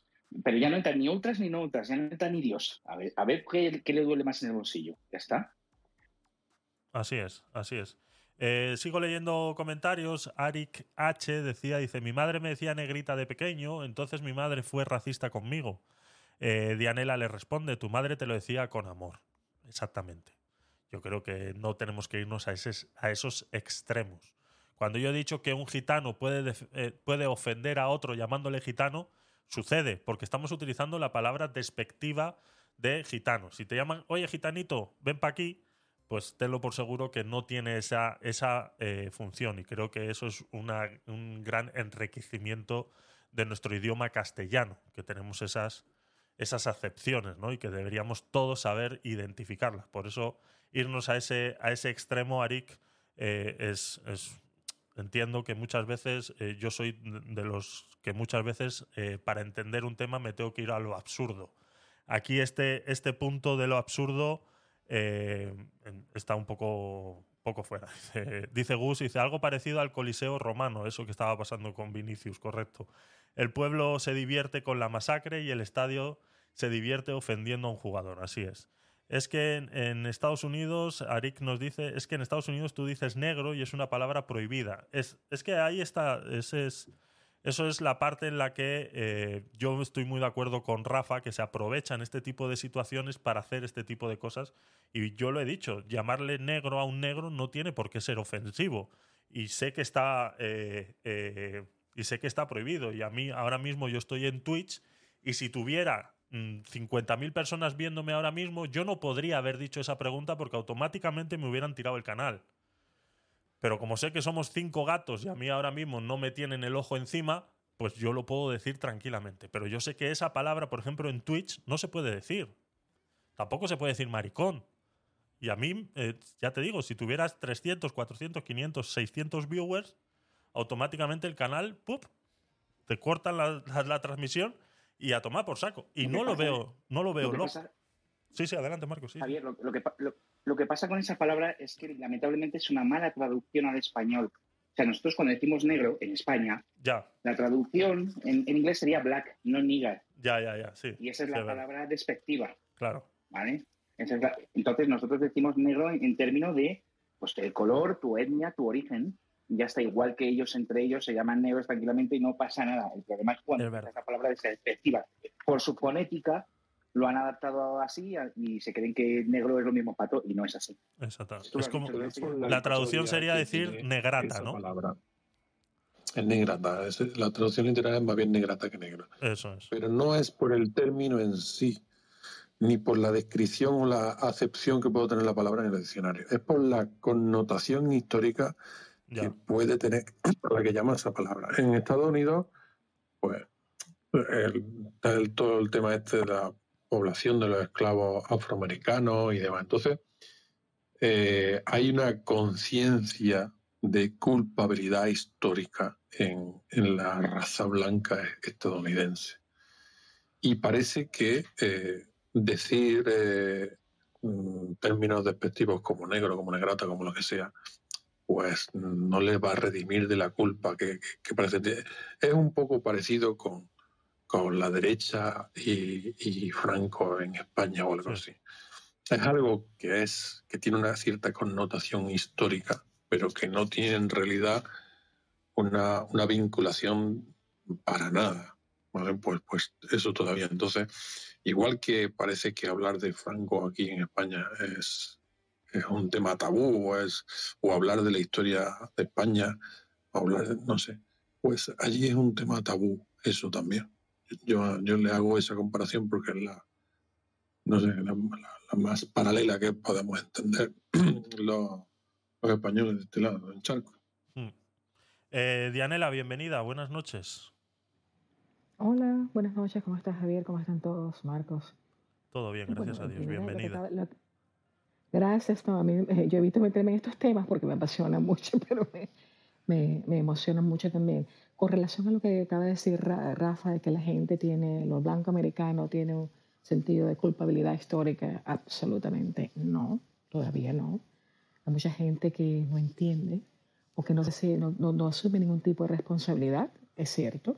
No todos los blancos americanos han sido racistas, pero históricamente eh, fue un país racista, sigue siendo, hay muchos hechos de racismo a diario en Estados Unidos.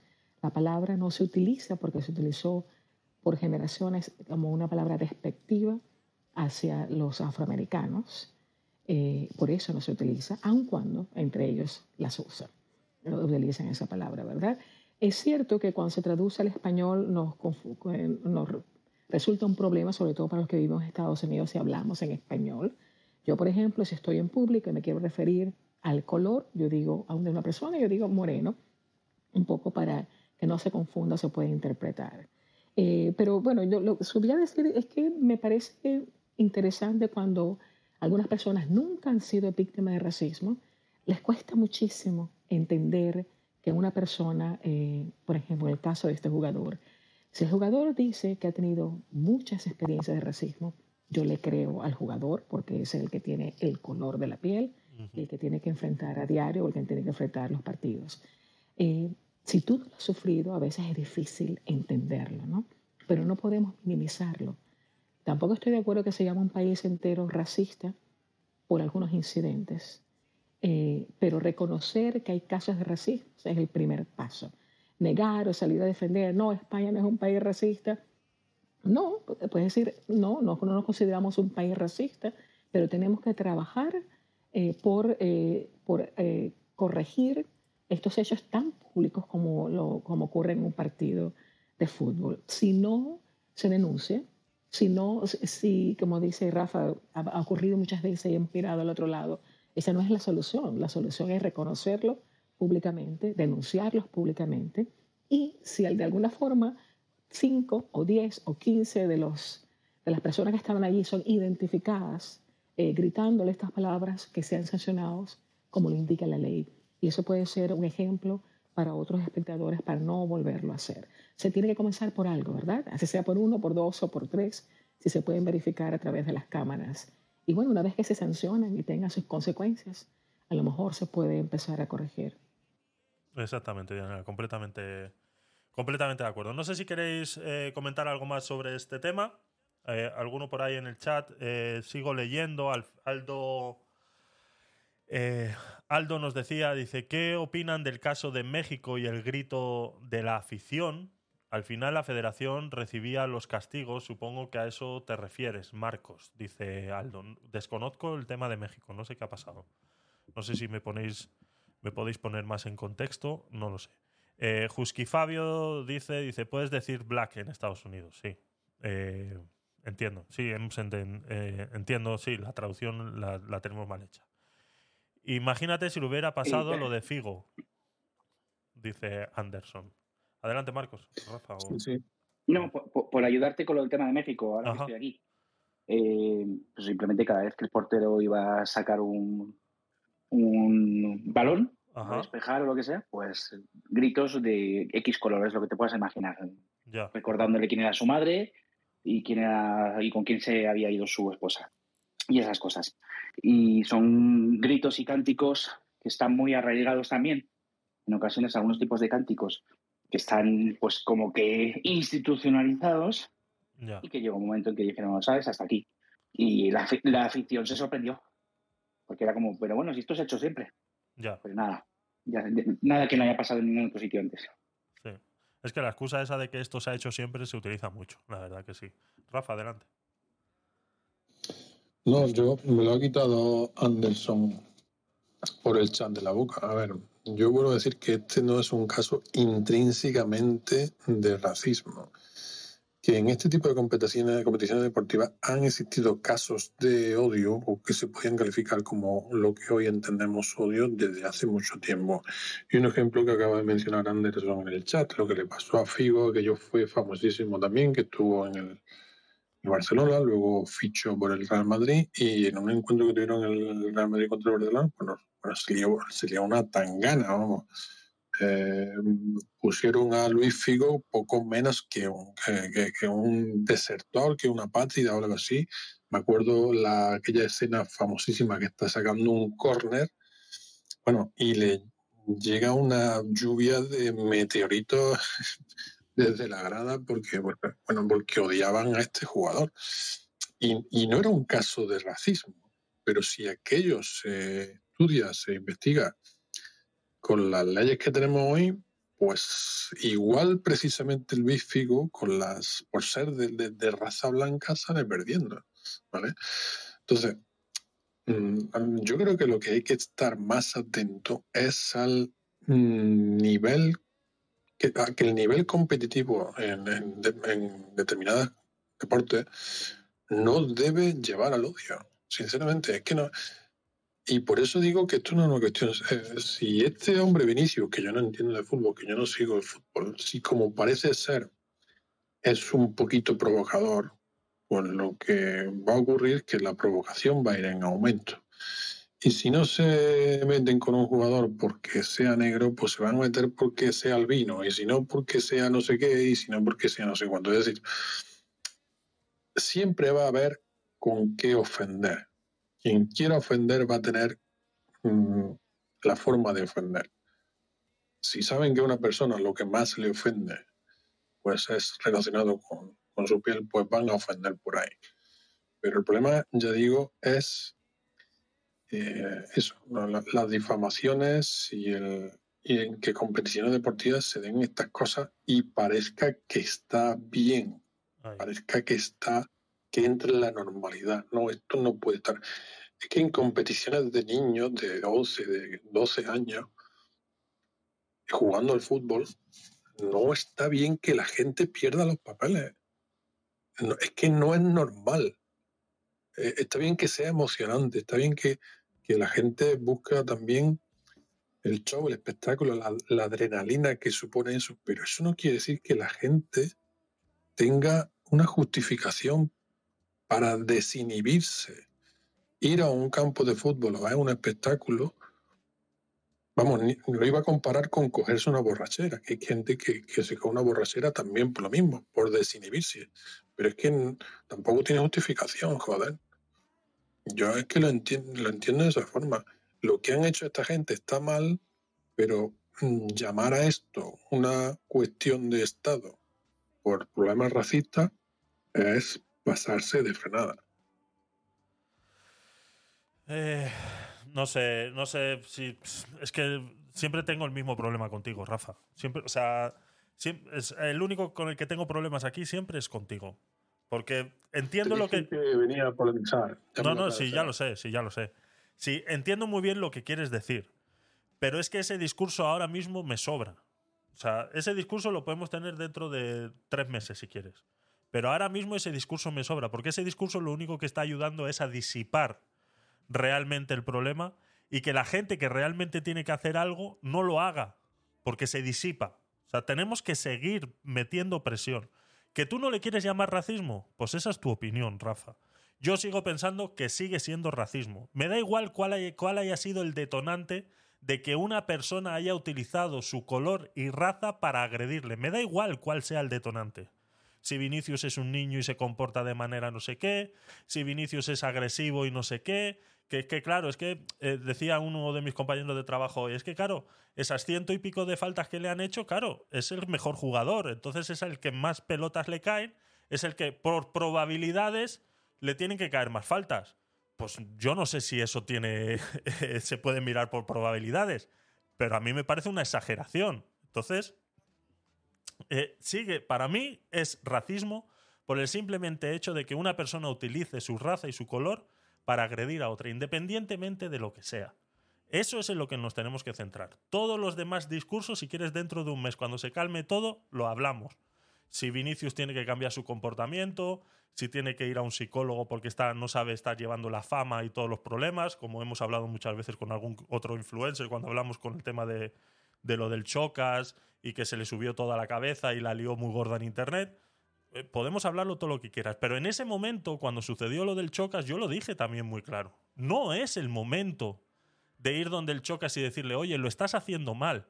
Es el momento de decirle, a ver qué es lo que está pasando y qué tenemos que hacer para solucionarlo. Luego, cuando ya hayamos solucionado el problema y tengamos todos claro de cuál es el problema, entonces hagamos conciencia y digamos, para que esto no vuelva a pasar, este tipo de cosas se tienen que empezar a evitar desde un principio. Y lo he dicho, si Vinicius hace una celebración del gol ofensiva, para eso está el árbitro. El árbitro es el que tiene que ir a decirle, dice, oye, la próxima vez que vayas a meter un gol y te pongas a hacer una peineta a la grada, te voy a sacar tarjeta amarilla. O sacársela directamente. Ya está, pero el árbitro no lo ha hecho. Como el árbitro no lo hace, está convalidando que una persona desde la grada le llame mono. Y eso es lo que no podemos permitir. Y eso es racismo, independientemente le haya sacado una peineta, se haya cagado en su puta madre o le haya dicho lo que haya querido decirle. Por insultos por su raza es racismo. Y tenemos que estar todos de acuerdo en eso para poder luchar contra eso. Si no, disipamos la atención y al final esto queda en nada. Y vuelvo y repito, estamos a martes y esto sigue en nada. Entonces, es un problema. Dice, sí, pero no, me dice Anderson. Anderson, sube. Marco, no sé si quieres decir algo, Dianela. Eh, sí, pero no. Vale, pues ala. No, lo, que he escrito, Javier, el problema no es tener un problema. La mayoría de las veces el problema no es tener un problema, el problema es no saber que lo tienes. Eh, sí, exactamente. Cuando, cuando lo sabes y lo identificas, además, ya no te queda más que resolverlo. O sea, eh, lo que pasa es que por eso mucha gente niega los problemas, niega la verdad. Por eso la, la primera fase y la primera etapa de cualquier crisis es la negación. Porque si eres consciente del problema y lo ves a, a los ojos, ya no hay excusa posible para no abordarlo. Y eso es lo que lamentablemente mucha gente está haciendo en la liga. Dice. Para mí lo lamentable es que, que se convierta eso. Yo no, no, no he visto las declaraciones de Lula, por ejemplo. Eh, sí, eh, que se convierta en, un- en una en una discusión entre estados eh, no me parece correcto. Que, que- no, por eso no sé exactamente qué dijo Lula. Pero a veces me, me preocupa y no entiendo eh, por qué a algunas personas les cuesta tanto ponerse en el zapato de las personas que he dicho que han sido discriminadas. Si fuéramos un poco más compasivos y tratáramos de entender cómo viven estas personas o la experiencia de vida de estas personas, quizás lo entenderíamos un poco mejor, ¿verdad? Eh, y tampoco entiendo por qué les preocupa tanto. Es decir, reconocer que hay un problema de racismo en tu sociedad o en donde vives o en el país, eh, no te está, no, no estás diciendo que tú lo eres, ni que tu familia, ni que, pero estamos reconociendo que hay un problema, como decía Marcos, y quizás lo vayamos a solucionar, ¿no? Y la gente puede vivir tranquilamente toda su vida sin preocuparse en ninguna de estas personas que la mayoría, me imagino, son inmigrantes. No sé, me imagino que habrá españoles también que se discriminan entre ellos, como pasa en todos los países. Pero e, es, es un problema de fondo, es decir, si queremos evolucionar como sociedad, si queremos tratarnos con respeto, si queremos que todo el mundo tenga la misma oportunidad y espacios, debemos escuchar a las personas que por lo general son minorías, que dicen que se están sintiendo discriminadas y tratar de entenderlo y ponerlo en los zapatos. Y por lo menos cuando hay casos específicos donde se puede verificar, como este, tomar las acciones del caso. Así es. Eh, nos decía, un segundito, Rafa, nos decía Anderson en el, en el chat, dice, el fútbol al final, eh, que cualquier deporte genere pasión, va a generar este tipo de insultos. No estoy de acuerdo, Anderson. Eh, te voy a explicar por qué. No sé si sigues ahí. Sí. Te voy a seguir, no sé si te sigo. Sí, ya te sigo, Anderson. Bienvenido, gracias por estar ahí. yo entiendo que los deportes generan pasión y que muchas veces hay cánticos y puede haber insultos y tal. El problema es cuando estos insultos eh, eh, no. Porque. ¿Por qué no podemos, esos mismos cánticos, en vez de llamarle mono a Vinicius, podemos decirle que es muy malo jugando? O sea, ¿por qué? O sea, no lo entiendo. ¿Por qué tenemos que normalizar que como hay pasión, hay derecho al insulto? Yo creo que no hay derecho al insulto en ningún momento, por mucha pasión que exista. Yo puedo eh, dar eh, dame un momento que estoy. Vale, perfecto, Anderson. Cuando puedas, eh, está claro que no vamos a ir toda la noche con este, con este tema, así que tranquilo. Entonces, eh, vuelvo y repito. O sea, hacer ese, ese, ese comentario, que lo, entiendo y estamos aquí para, debatir y poner todo encima de la mesa, ¿de acuerdo? Pero lo que sí tenemos que estar de acuerdo todos es que hay que luchar contra eso. Y no podemos normalizar que porque en los deportes exista una pasión van a seguir existiendo los insultos.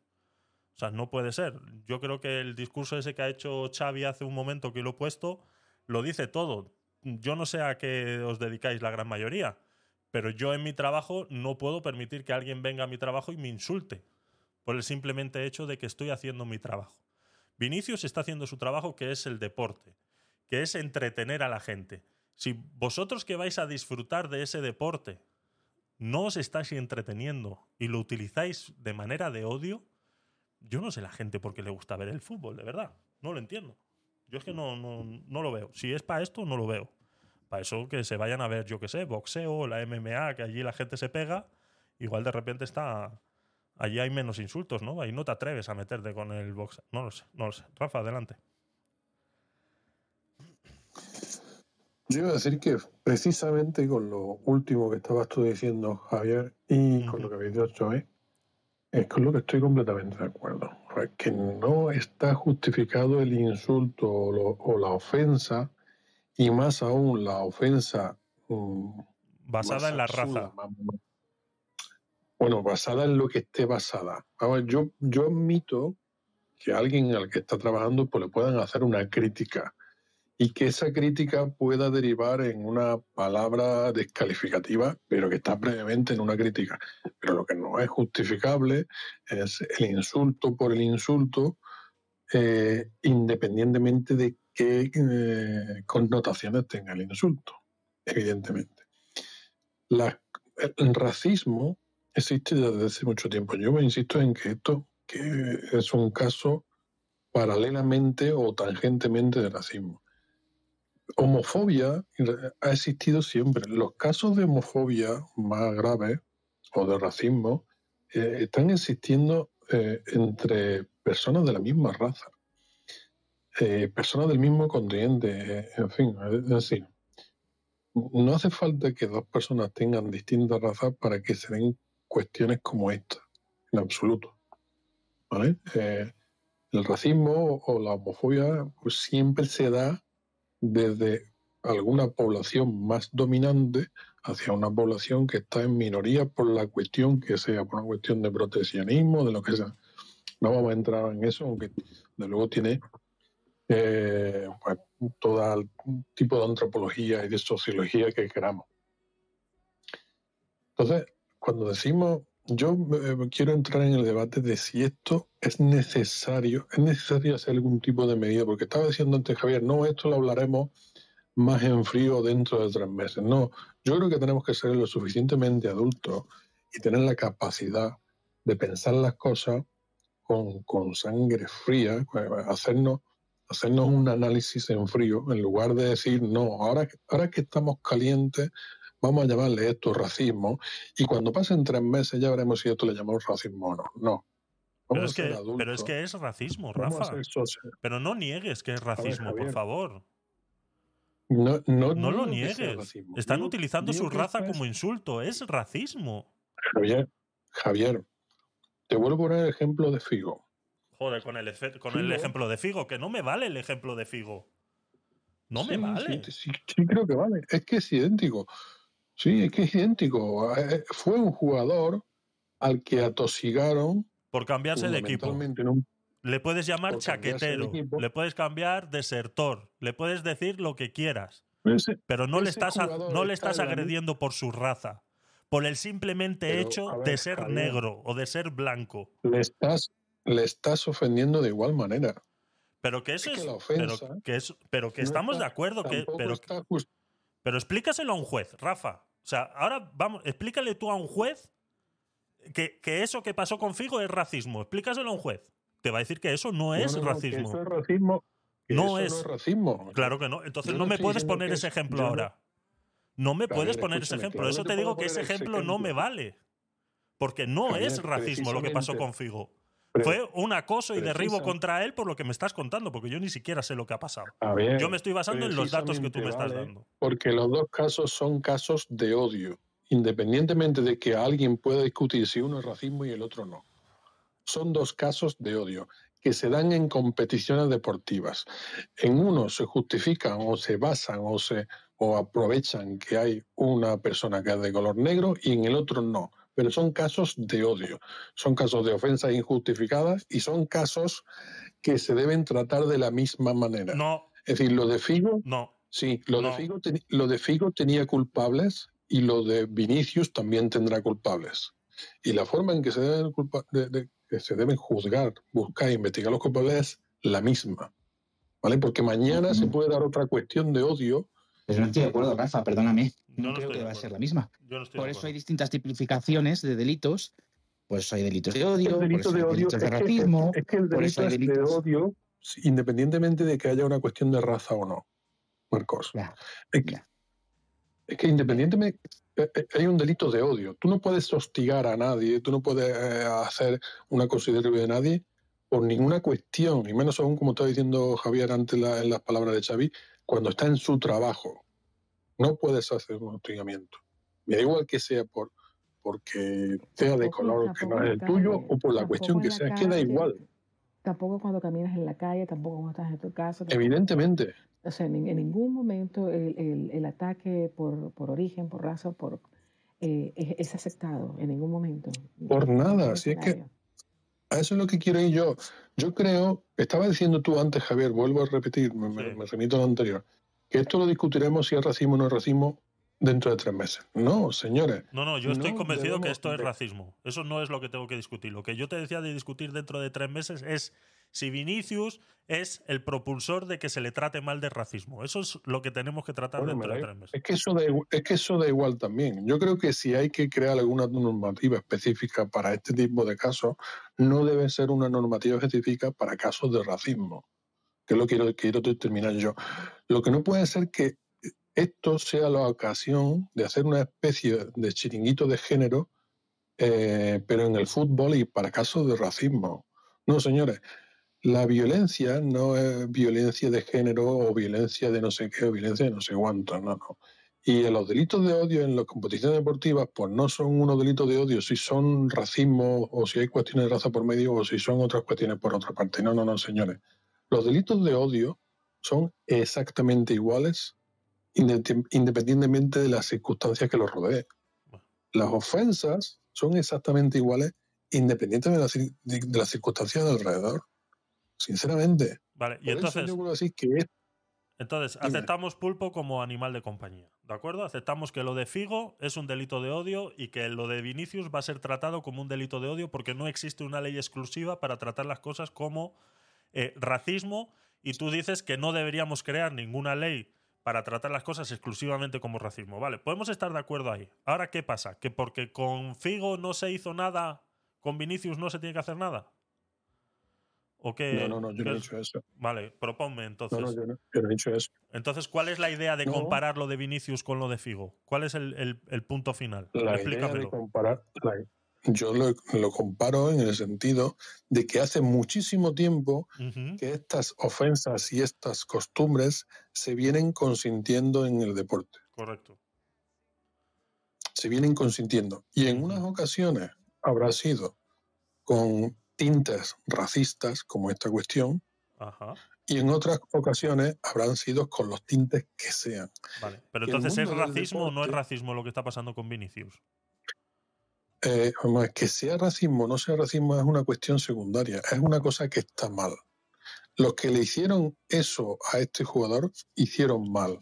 Deben ser eh, investigados y sometidos a las cuestiones que tengan que ser sometidos. Pero me da igual y lo que es a lo que voy, no podemos poner el acento en que esto es la lacra del racismo.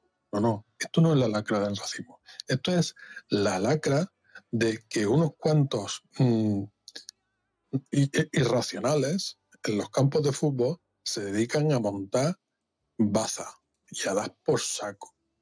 Y a los clubes les interesa. Y a los periódicos les interesa. Y al mundo mediático les interesa. Porque esto es show. Como he dicho antes en, una intervención, estas, estas, estas, esto es la farándula del fútbol. Esto es el sálvame del fútbol. Y estamos demasiado acostumbrados a verlo. Y esto está tomando más relieve básicamente por dos o tres cosas. Porque hay tintes racistas, porque Vinicius es una persona de raza negra y porque ha hecho unas declaraciones el presidente de Brasil. Pero que esto ha ocurrido antes, ha ocurrido antes, donde no ha habido tintes racistas ni ha habido una cuestión internacional de por medio. Que esto no es nuevo, que no nos hagamos los sorprendidos con esto, que hacernos los sorprendidos demuestra nuestra ignorancia y nuestra inocencia. Y no debemos caer en eso. Que esto se debe atajar, de acuerdo, pero que no. mm, Vinicius no es el Adán de, de las ofensas en el deporte. A ver si. Es que, a eso ¿ves? es lo O sea, que voy. es que eso incluso lo que acabas de decir es racista. Claro, Rafa. Es que incluso lo que tú acabas de decir ahora, yo lo puedo decir que es Por favor. racista. Porque estás dando un. ¿El qué? Es que, joder, eh, Rafa, por favor. El O que sea, he dicho racista, Javier. P- Claro, porque estás dando a entender que se está tratando de manera eh, eh, preferente a Vinicius por ser negro. Eso es racista. Nadie está tratando preferentemente a Vinicius por ser negro.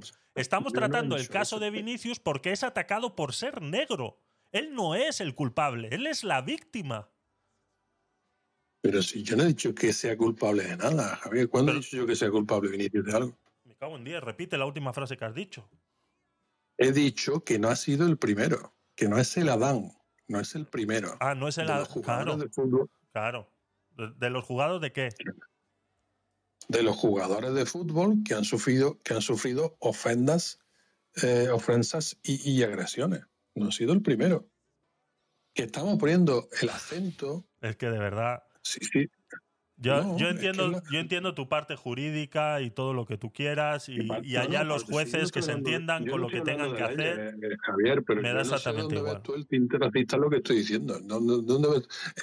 Porque estás dando a entender, yo- estás dando a entender, Rafa, que se está haciendo que No. como no, escucha, déjame terminar, Rafa, por favor.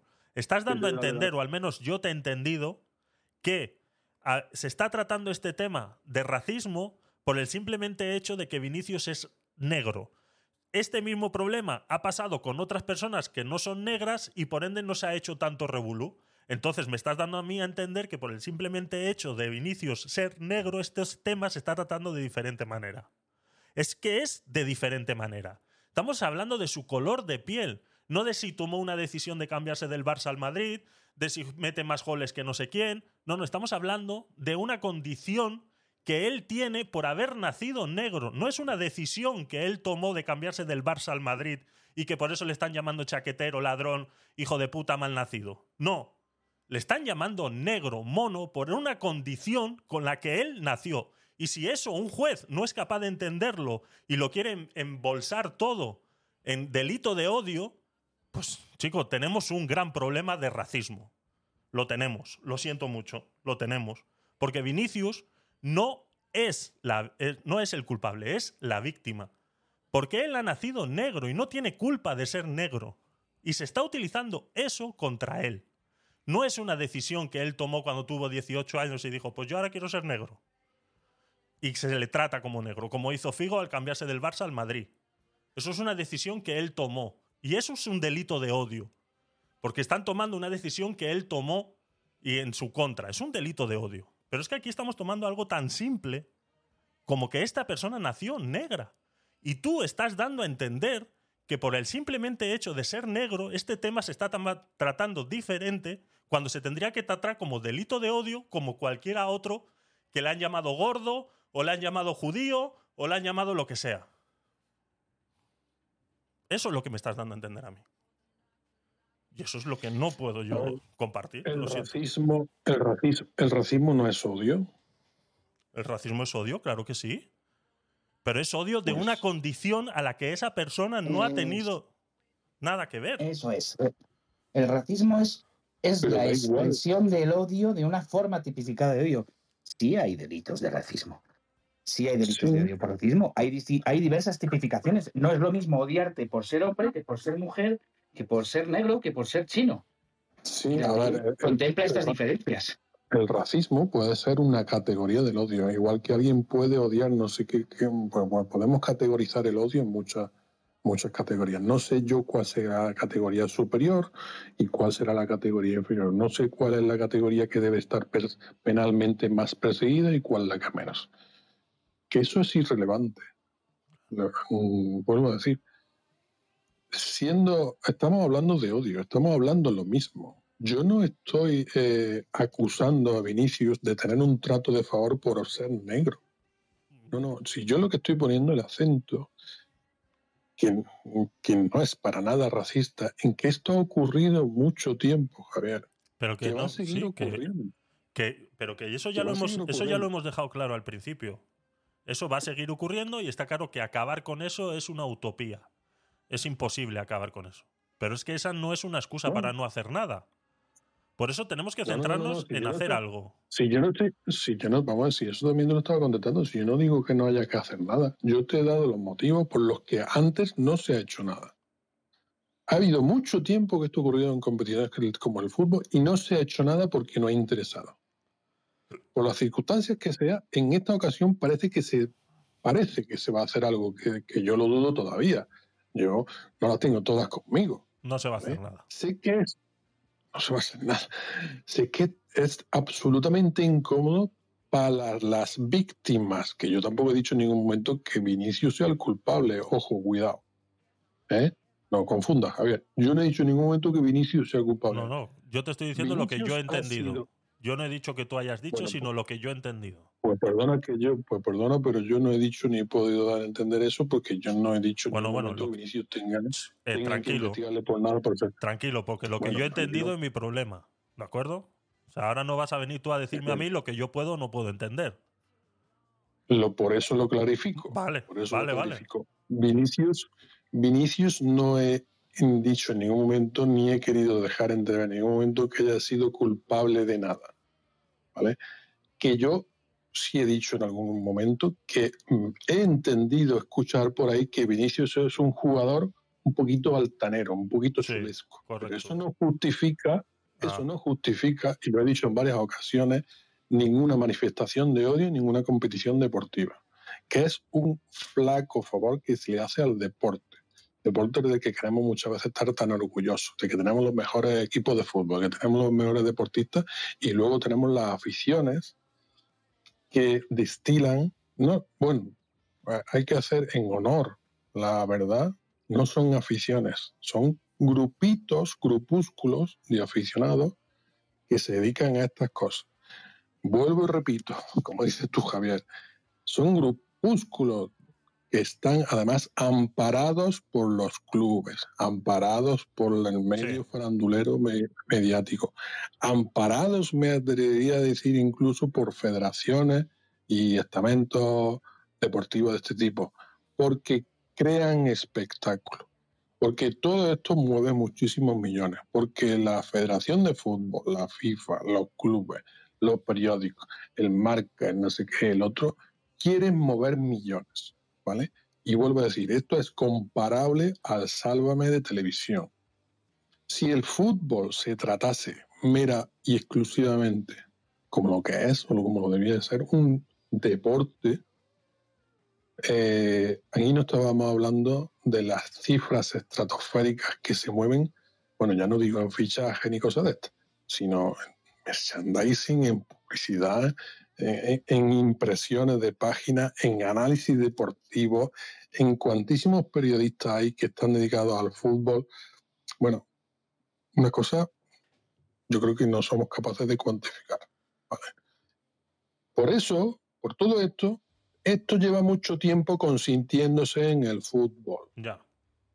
Ahí estamos de acuerdo. De que hay Mucho muchos tiempo. intereses eh, Mucho tiempo. mucho confrontados ahí. Yo no soy seguidor de fútbol. No sé si ha habido en ocasiones cuestiones parecidas, similares o comparables a las de Vinicius. No lo sé. No lo sé. Yo sé que ha habido algún detonante que el, de, el caso este de Vinicius está trascendiendo y tomando más, reli- más relieve que otros que pudiera haber habido en el, en el- Oye, pues quiero que analicemos, me gustaría que analizáramos eso. ¿Por qué está cogiendo relieve el caso de Vinicius? Si esto no es nuevo. Si los delitos de odio llevan mucho tiempo dándose. O nos estamos volviendo más moralistas que nunca, o este caso tiene un ingrediente especial. El No ingrediente especial que Oh. tiene es que Vinicius se ha sentido lo suficientemente ofendido para ponerle fin a esto. Y se ha hecho No eco. sé. Y se ha hecho eco de esto. No lo sé. Porque el resto de los O, jugadores, como he de puesto todos el. modos, Sí. O puede haber No, también interesados, perdona, termino, Marco, o puede haber también interesados para hacer del tema del Pero- racismo en el fútbol determinados cambios legislativos. Pero No- eso siempre. Eso siempre Sí. ha habido, Rafa. Cada vez que ha habido un caso de.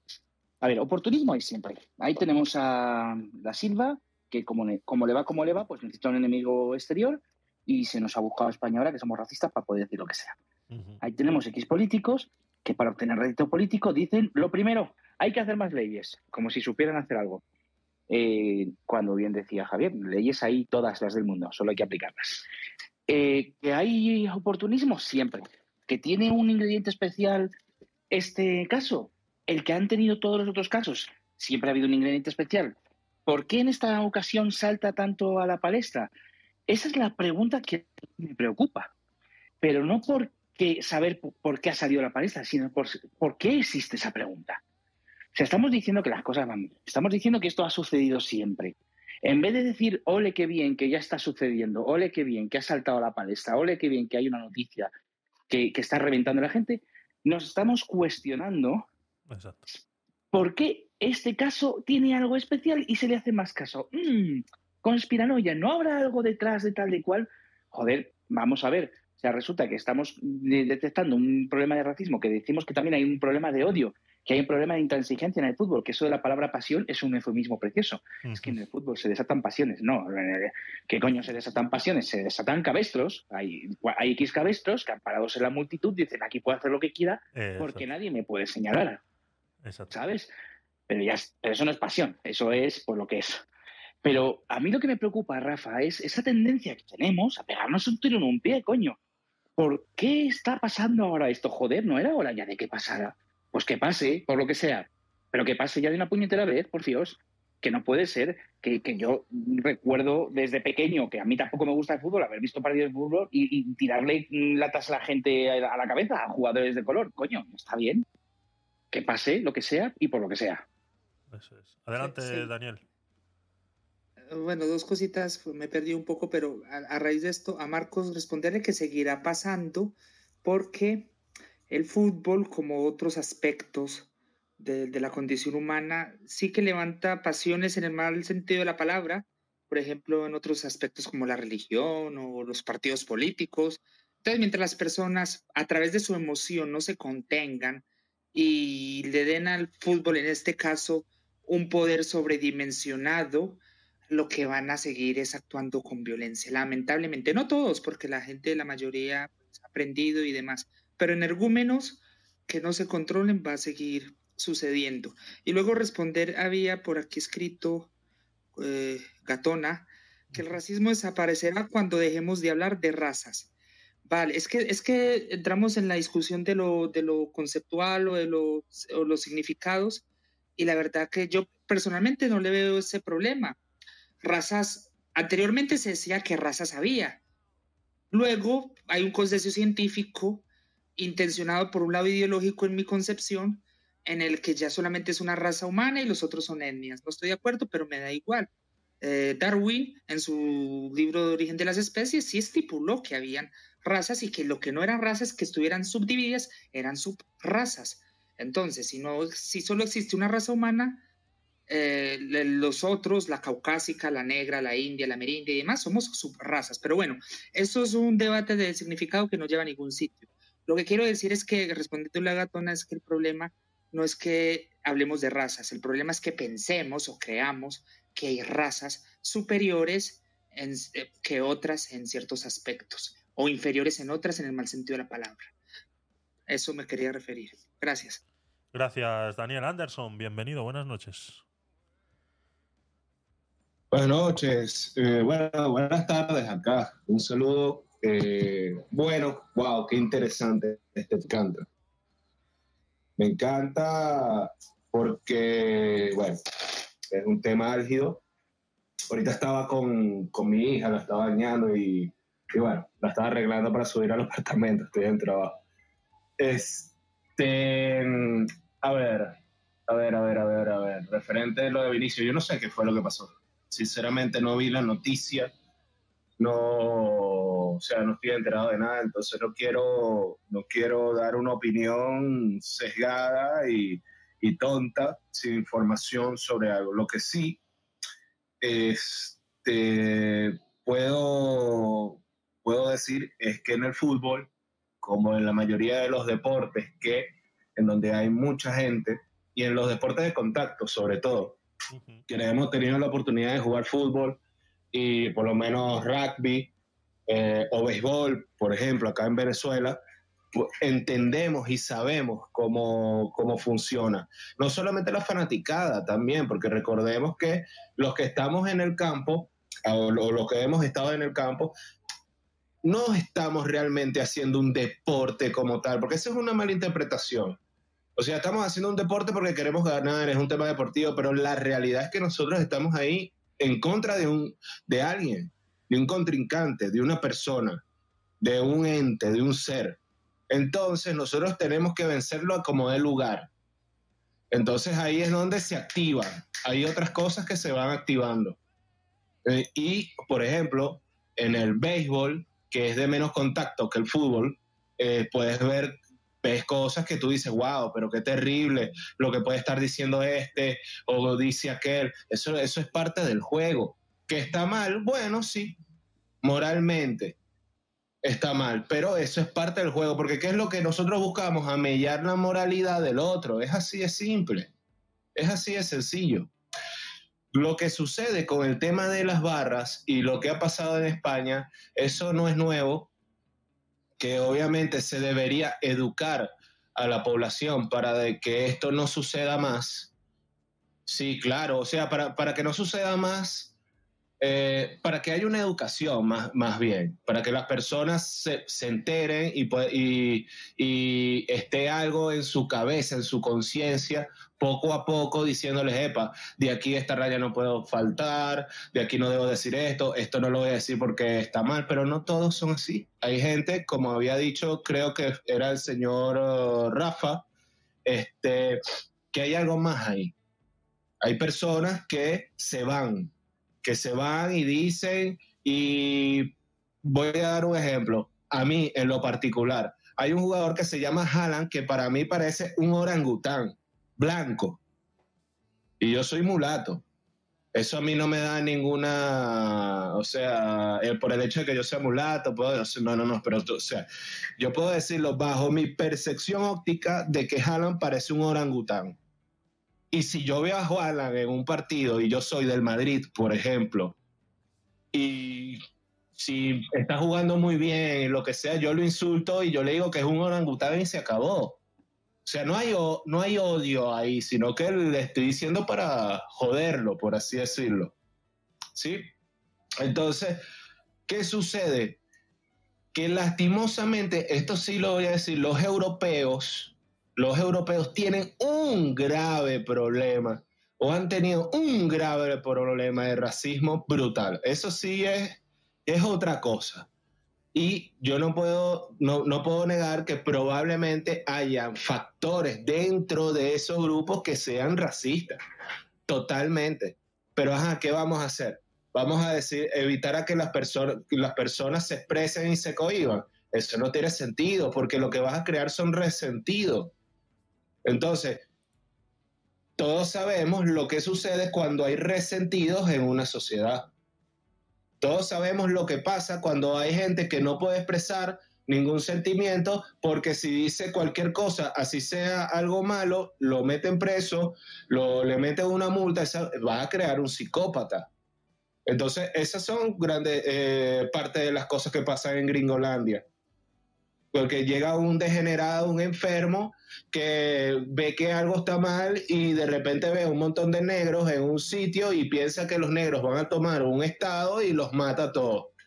O un queer, por ejemplo, que está, está enfermo de la cabeza, que, que cree que, no sé, que los cristianos van a llegar con una Biblia y lo van a quemar o lo van a crucificar y mata un montón de carajitos, un montón de niños. Es- eh, o sea, nosotros tenemos que ser lo suficientemente coherentes y serios como para llevar estas cosas con la, con la, con la seriedad que amerita.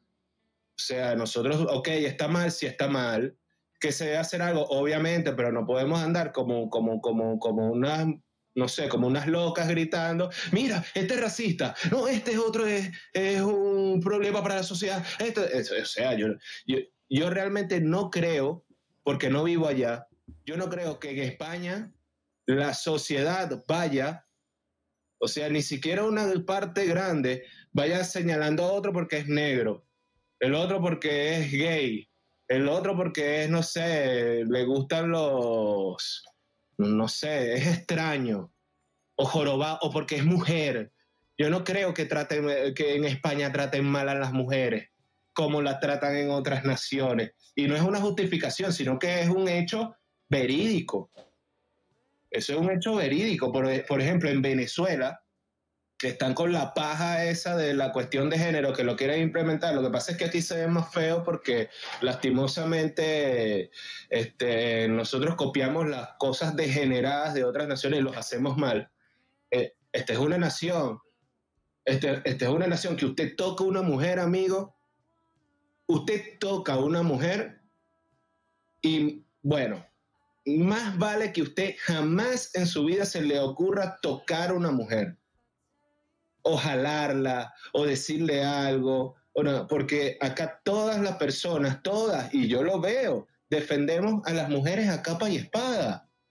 Aquí, por ejemplo, aquí que ha habido eh, racismo en Venezuela, por ejemplo, sí, sí, aquí ha habido, claro, obviamente, por supuesto, por cuestiones de clases y tal, pero, o sea, esas son, eh, ha, sido, uh, han habido problemas menores cuestiones de que, por ejemplo, de que tú no vayas a estar en una misma casa o en, en, o en un mismo colegio porque este es negro o este no, eso, eso aquí no ha existido, por ejemplo. Yo lo digo desde, desde, mi, de, desde acá, desde, desde mi visión y desde mi experiencia. No sé cómo sea allá, pero yo es que... creo que sobre, sobredimensionan muchas cosas, muchas cosas sobredimensiona muchas cosas. Y ojo, ojo, y, para terminar, y disculpe que me he extendido, No estoy diciendo, como no he visto el video y no he visto lo que ha pasado, no estoy diciendo que lo que pasó con Vinicio no fue un acto racista. No es lo que estoy diciendo. No es lo que estoy diciendo. Pero sí sé que sí, y en esto sí le voy a dar la razón al señor Rafa, sí es verdad que si a un negro allá le dicen pío, se forma. Eso, a mí nadie me va a quitar eso. O si a un gay le dicen pío, se forma. Eso a mí no me lo quita porque aquí está pasando. Aquí está pasando. Es, más, pueden ver un árabe allá que hay una persona haga un comentario sobre un árabe que, que, bueno, que lastimosamente haya una inmigración ahí que no sea buena de cierta manera. Y bueno, la gente es así. La gente no va a ir de casa en casa viendo a todos los árabes para ver si son buenos. La gente va a ver lo que ve en las noticias o lo que pasó en tal lado y de una vez va a ser una, una fijación y va a decir, no vale, yo no me quiero andar con esta gente porque este, este, esta gente lo que trae para mi país es pura desgracia. Obviamente que está mal. Generalizar, sí, pero ajá, ¿cómo no lo hace? Eh, ese son el tipo de cosas que a veces yo no entiendo, que nosotros que somos personas normales, de cierta manera, que pensamos un poco, como que se saltan esa, esa, esa, ese tipo de sentido común de la sociedad, como que si eso no existiera, como que si todos fuesen robots este, trazados bajo la misma forma y que todos deben pensar de la misma manera y que todos tienen que actuar de la misma forma. Eso, eso para mí no tiene sentido. O sea, y disculpen por extenderme. Gracias, eh, Anderson. Entiendo.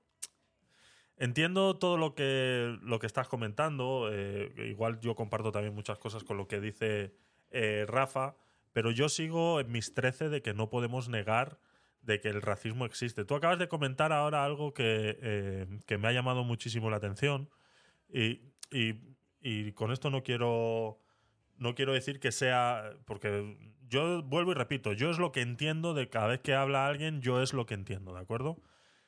Y conversando hoy mucho también en el trabajo sobre este tema del racismo, eh, me he dado cuenta de que el racismo eh, se entiende muchas veces solo como que es eh, por el color de piel.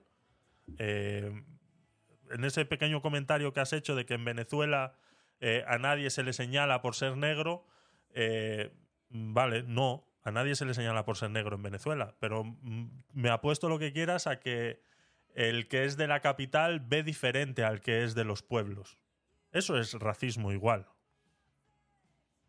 No, no es racismo porque no le estamos viendo la raza, sino que nosotros vemos a la gente de los pueblos, dependiendo de qué pueblo sea y dependiendo de su comportamiento, como lo que son. Es así de simple. Y en eso sí yo no me, yo no tengo medias tintas. Yo te voy a dar un ejemplo. Mi familia es de una parte de, de- que se llama el Zulia, que le llaman los maracuchos. Yo no sé si tú has escuchado, es, es gente muy alegre. Y, lasti- y las- y lastimosamente, eh, eh, por cuestiones ajenas a ellos, eh, eso es una basura de Estado ahorita. Literal, maestro. Y la gente que está ahí es una gente que está jodida. Y cuando te hablo de jodida en el sentido alimenticio, en el sentido de servicios básicos, en el sentido de un montón de cosas. Entonces, claro, nosotros los adultos, porque sabemos lo posible que, puede- el por qué eso pasa, pero viene un chamo, una persona más joven, u otro que no le interesa nada, y ve, y ve a alguien del Zulia y venga, pero esos zulianos no joda, pero, eh, lo que están es jodidos, por ejemplo. Y, los, y, no es que los tratan mal, porque aquí eso no existe, pero sí le ponen una etiqueta. O sí, lo, o sí le hacen un bullying, por ejemplo. pero eso no quiere decir que, que lo, que, que lo, que lo están discriminando, que eso es otra cosa, que eso es otra cosa. Lo que pasa es que ahorita se cree que porque uno a veces le haga un chiste a alguien o le señale algo evidente, como es ofensivo de cierta manera, sea, no sé, algo nefasto, que tienes que ir al- a, un juzgado y que te tengan que, no sé, meter en una escuela de, de, ¿cómo es que? de orientación para que puedas ser más, este, más delicado en tus maneras de ver al otro, por favor. O sea, eh, no sé, maestro, de verdad. Y disculpa, tal vez suene un poco tosco, pero es que, es que es muy extraño. Es muy extraño. No todo cuando tú ves, no siempre cuando tú ves a un margariteño, por ejemplo, yo veo que esos son chancletudos. ¿Qué son chancletudos? Gente que anda en chancletas o en cotizas o, o descalzo. Yo, yo sí les digo. eh, ¿Por qué? Porque casi todos están descalzos. ¿Sí me entiendes? Porque ahí no hay ca- carreteras, ni autopistas, ni nada de eso. Eso es pura tierra. Y todo anda en burro, sin franela, mal vestido. Que debe haber una cuestión sociológica y un motivo por el cual ellos están así. Bueno, pero eso no importa, es lo que es. ¿Sí me entiendes? Y no por eso, no quiere decir que yo no ame y adore a mi gente de allá, porque los adoro y me encanta vivir y me encanta eh, y, y viajar y estar allá con mi familia y con muchas, pero bueno, pero les digo la verdad, pues. No, no, eso no, no, no entiendo la ofensa de, de eso. Hombre, siempre y cuando, esa es, eh, lo hablábamos antes con un comentario que han hecho de que a, ella de pequeña le llamaban negrita, que si eso era racismo. Está claro que si esas acepciones que tú estás haciendo contra esas, hacia esas personas no va de manera discriminatoria, eh, no lo veo, ¿entiendes? Es, es destacar un poquito esa condición de esa zona. Aquí lo hemos hecho muchas veces hablando de otros países y de otras zonas y demás. Lo que no se puede utilizar es de manera discriminatoria ese tipo de, de cuestiones. Eh, mentiras. Si vas a venir a decir mentiras, no, ¿eh? Bienvenido, bienvenida.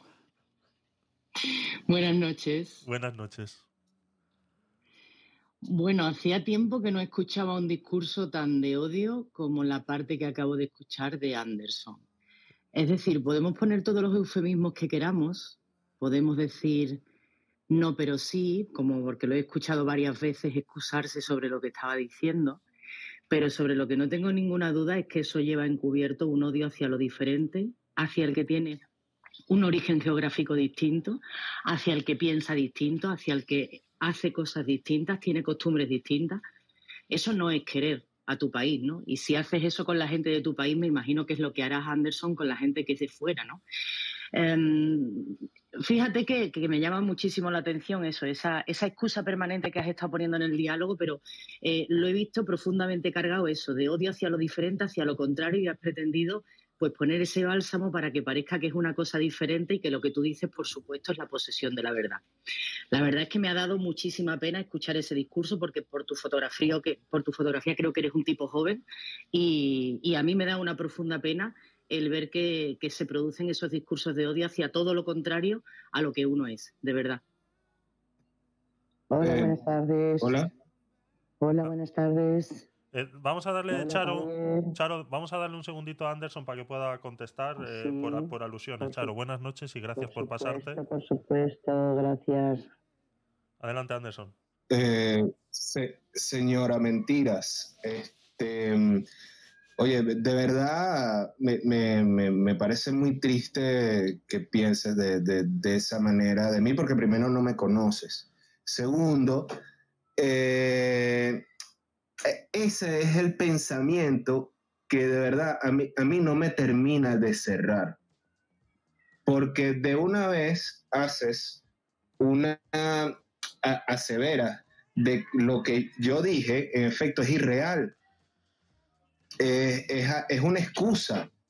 O que yo tengo algún tipo de, de- no sé, de discurso de odio hacia algo. Eso, eso no tiene sentido.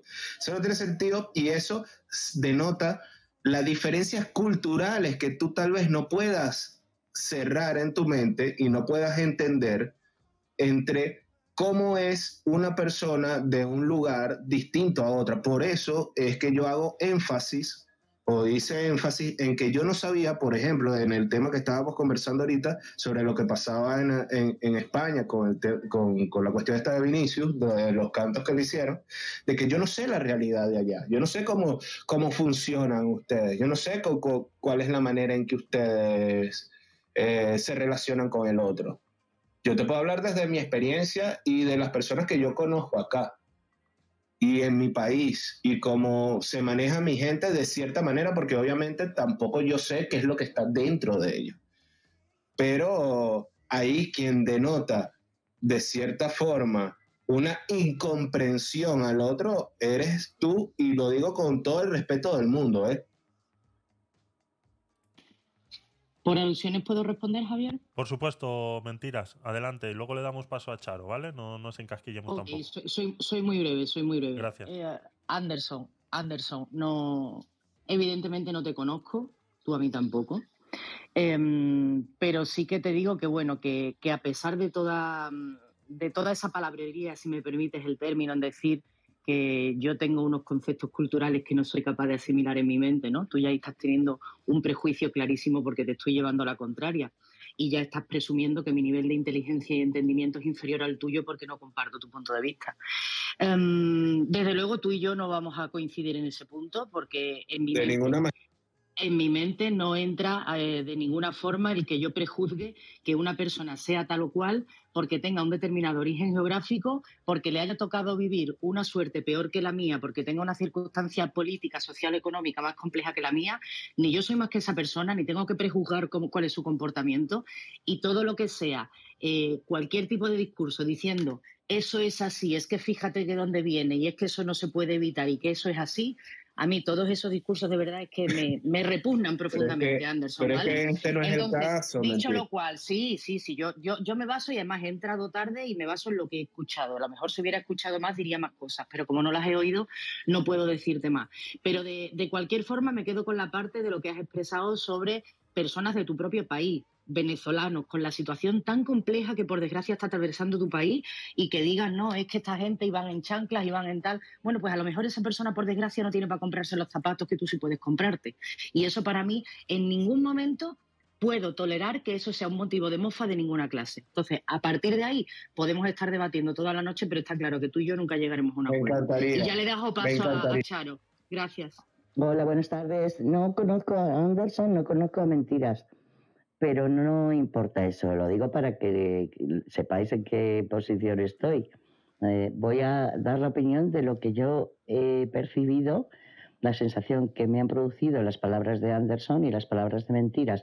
He escuchado muy poquito, llevo cinco minutos, siete, y he empezado a escuchar que Anderson hablaba de que realmente hay eh, un pueblo que él quiere mucho, no sé, todavía no he llegado a, a saber porque había entrado justo en ese momento si él tenía familiares allí y tal, pero que a los de ese pueblo les llamaban chancludos o algo así, y lo decía sin ningún tipo de odio en su voz, sino como un hecho, una realidad. Igual que aquí, hasta hace 40 años, decíamos a los que vivían en los pueblos, mm, eh, que eh, es eso cateto. Cateto en España es paleto en España, es una persona que vive en un pueblo. Y resulta que si lo dices en forma peyorativa, pues claro, sienta mal, como si a un invidente le dices a un sordo, anda, cállate, jodido sordo, que no has entendido nada. Es- no, es, no es lo mismo. O sea, eh, el odio, el odio no lo he visto en ningún momento en las palabras de Anderson. Lo que sí he visto en las palabras de mentiras es una, eh, una, eh, una defensa que es un ataque, en el fondo. Yo creo que por estos discursos mentiras es por lo que las gentes estamos muy hartas de tanta piel fina. O sea, yo no estoy aplaudiendo que a la gente se le llama, mira, ahí viene no sé qué chanclas, pero es que, según lo ha comentado Anderson, no tenía esa intención.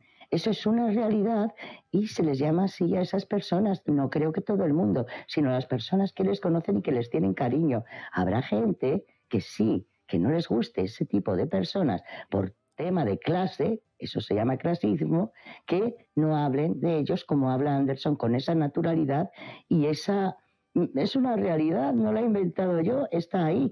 Podemos tapar esa palabra, podemos ocultarla, pero, pero, pero aunque ocultemos la palabra, el hecho y la realidad es que van en chanclas y descalzos, pero no nos estamos riendo, ni mofando, ni menospreciando a esas personas que van en chanclas.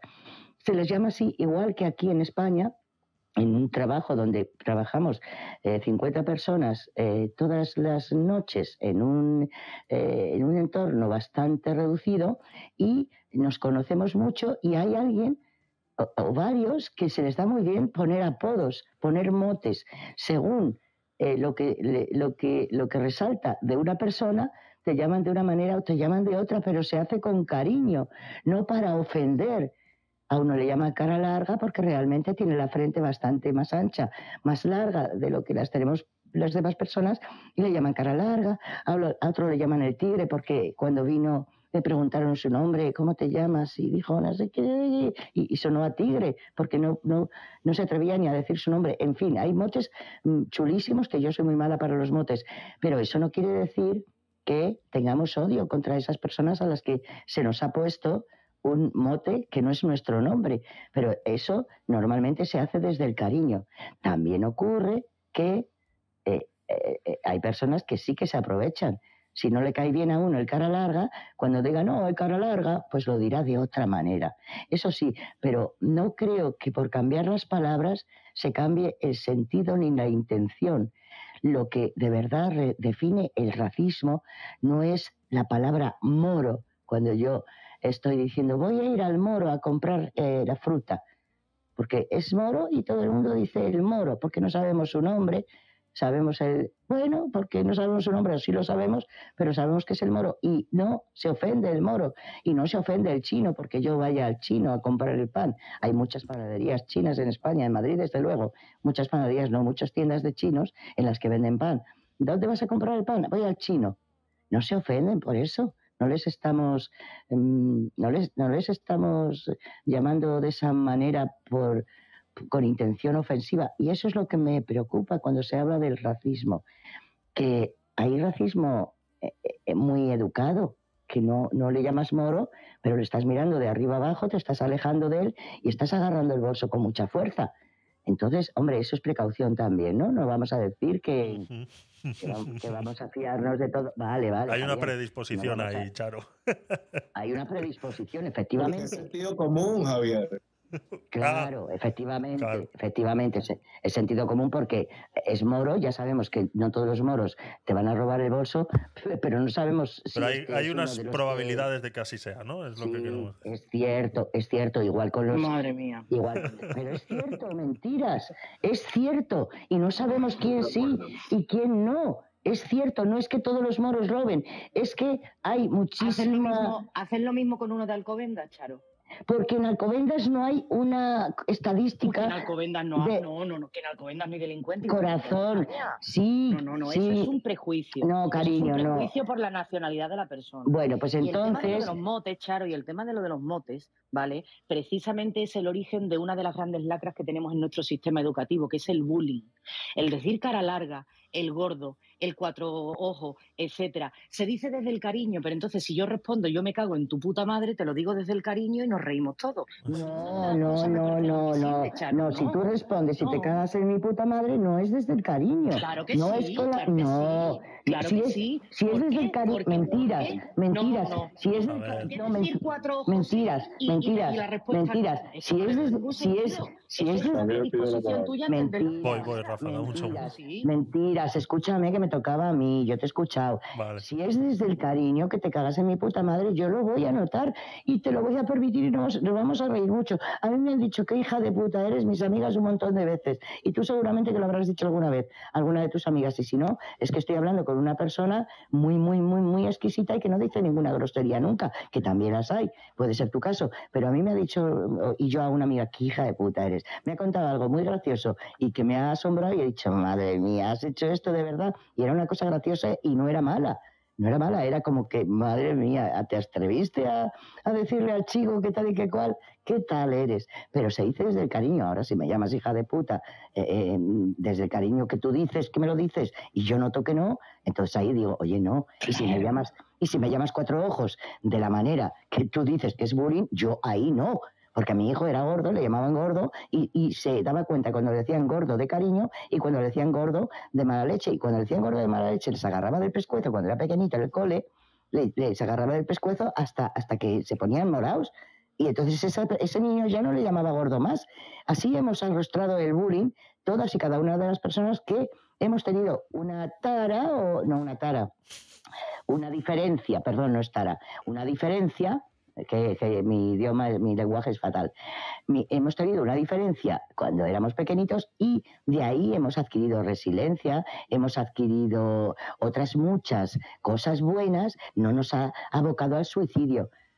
Te aboca al suicidio cuando haces caso, tanto caso, a ese cuatro ojos que parece que te vas a morir, pero para eso tenemos mamás, papás, hermanos, amigos que nos dicen, oye, que no es tan grave. Bueno, Charo, Charo, es Ahí, ya, ya, ese, y ya. ese tema lo tenemos que hablar en otro momento porque ahí nos estamos yendo a un tema un poco escabroso. eh, eh, comparar un, un- un intento de suicidio, una persona que se suicidia, eh, dando a entender como que no es capaz de manejar esa situación.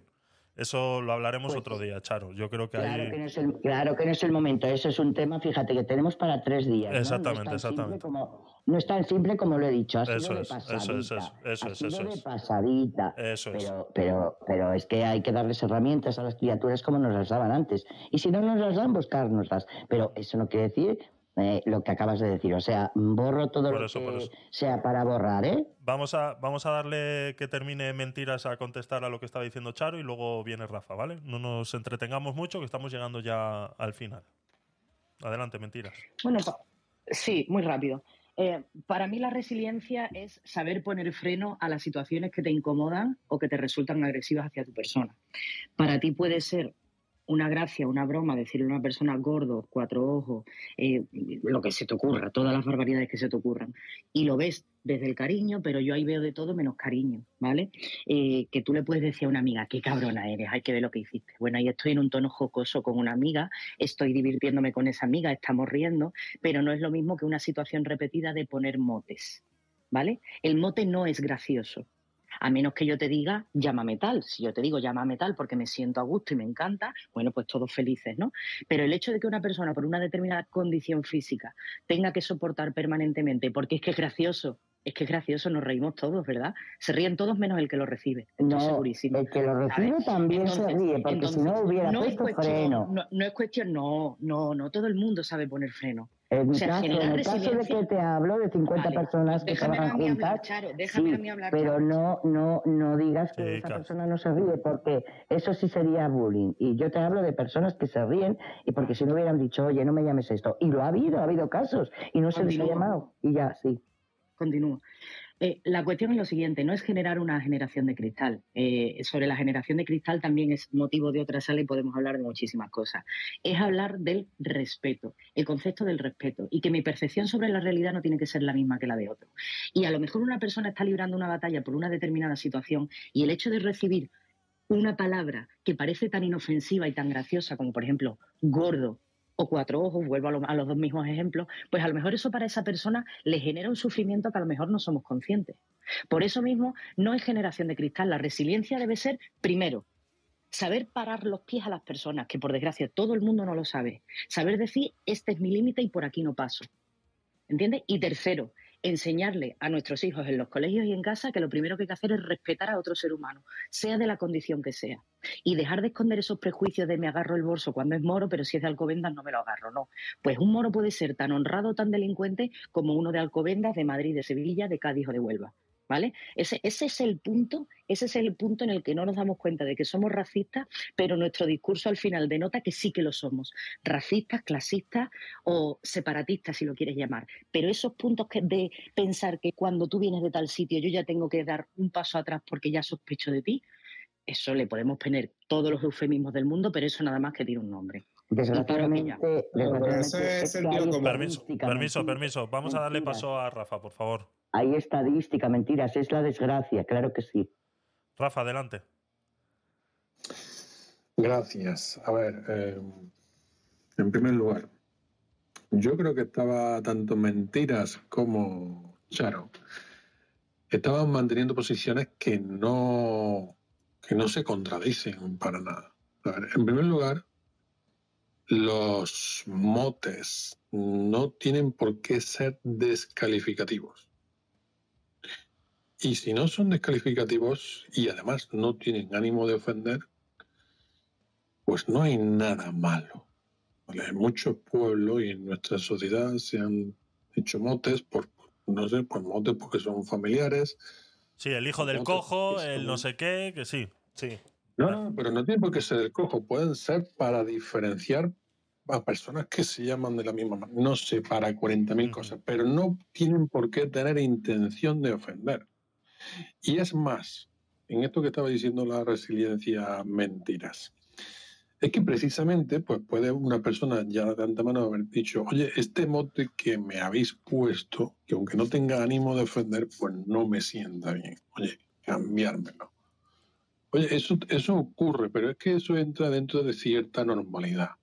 Los motes no son negativos per se. Es más, determinadas expresiones dichas con sátira pueden ser hirientes. Determinadas palabras cotidianas no tienen que ser ni siquiera calificativos, pueden ser hirientes o no mentiras. A ver, todo está en el ánimo, en cómo, en cómo se pretendan decir las cosas o cómo se pretenda una persona dirigir a otra. Eso por ahí. El delito de odio, bueno, quería clarificar una cosa. El delito de odio no es tal delito. El delito es eh, incitación al odio, ¿vale? El odio es un pensamiento subjetivo que puede tener una persona y lo, puede tener en secreto. No se puede perseguir ningún delito de pensamiento, porque de lo contrario también estaríamos hablando de una policía del pensamiento.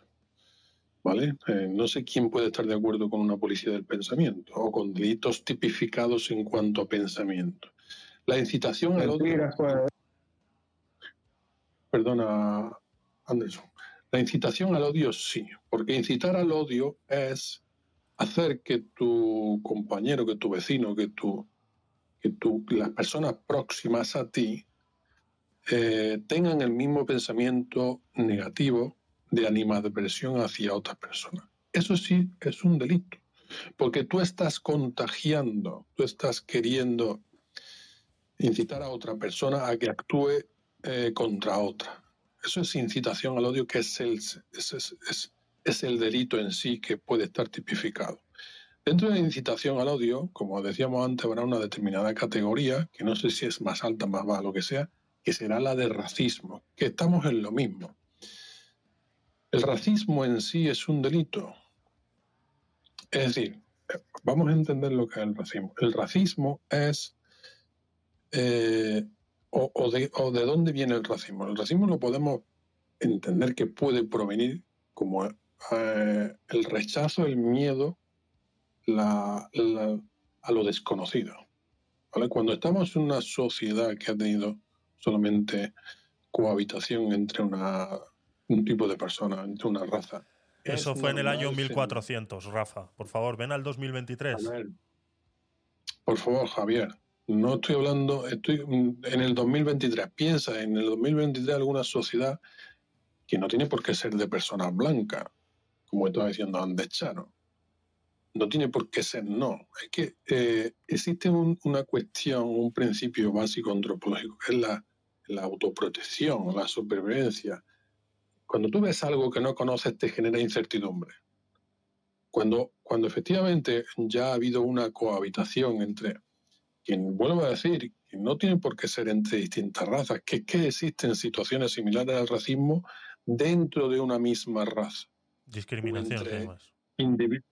Sí, discriminación, pero puede ser más un tipo de homofobia, ¿vale? Que homofobia no está tampoco relacionada con, con eh, inclinaciones sexuales. Regionalismos y nacionalismos, Rafa, para aclarar más tu ejemplo. En Sí, Europa sí. se ha visto mucho y dentro de mismos países europeos se ve mucho.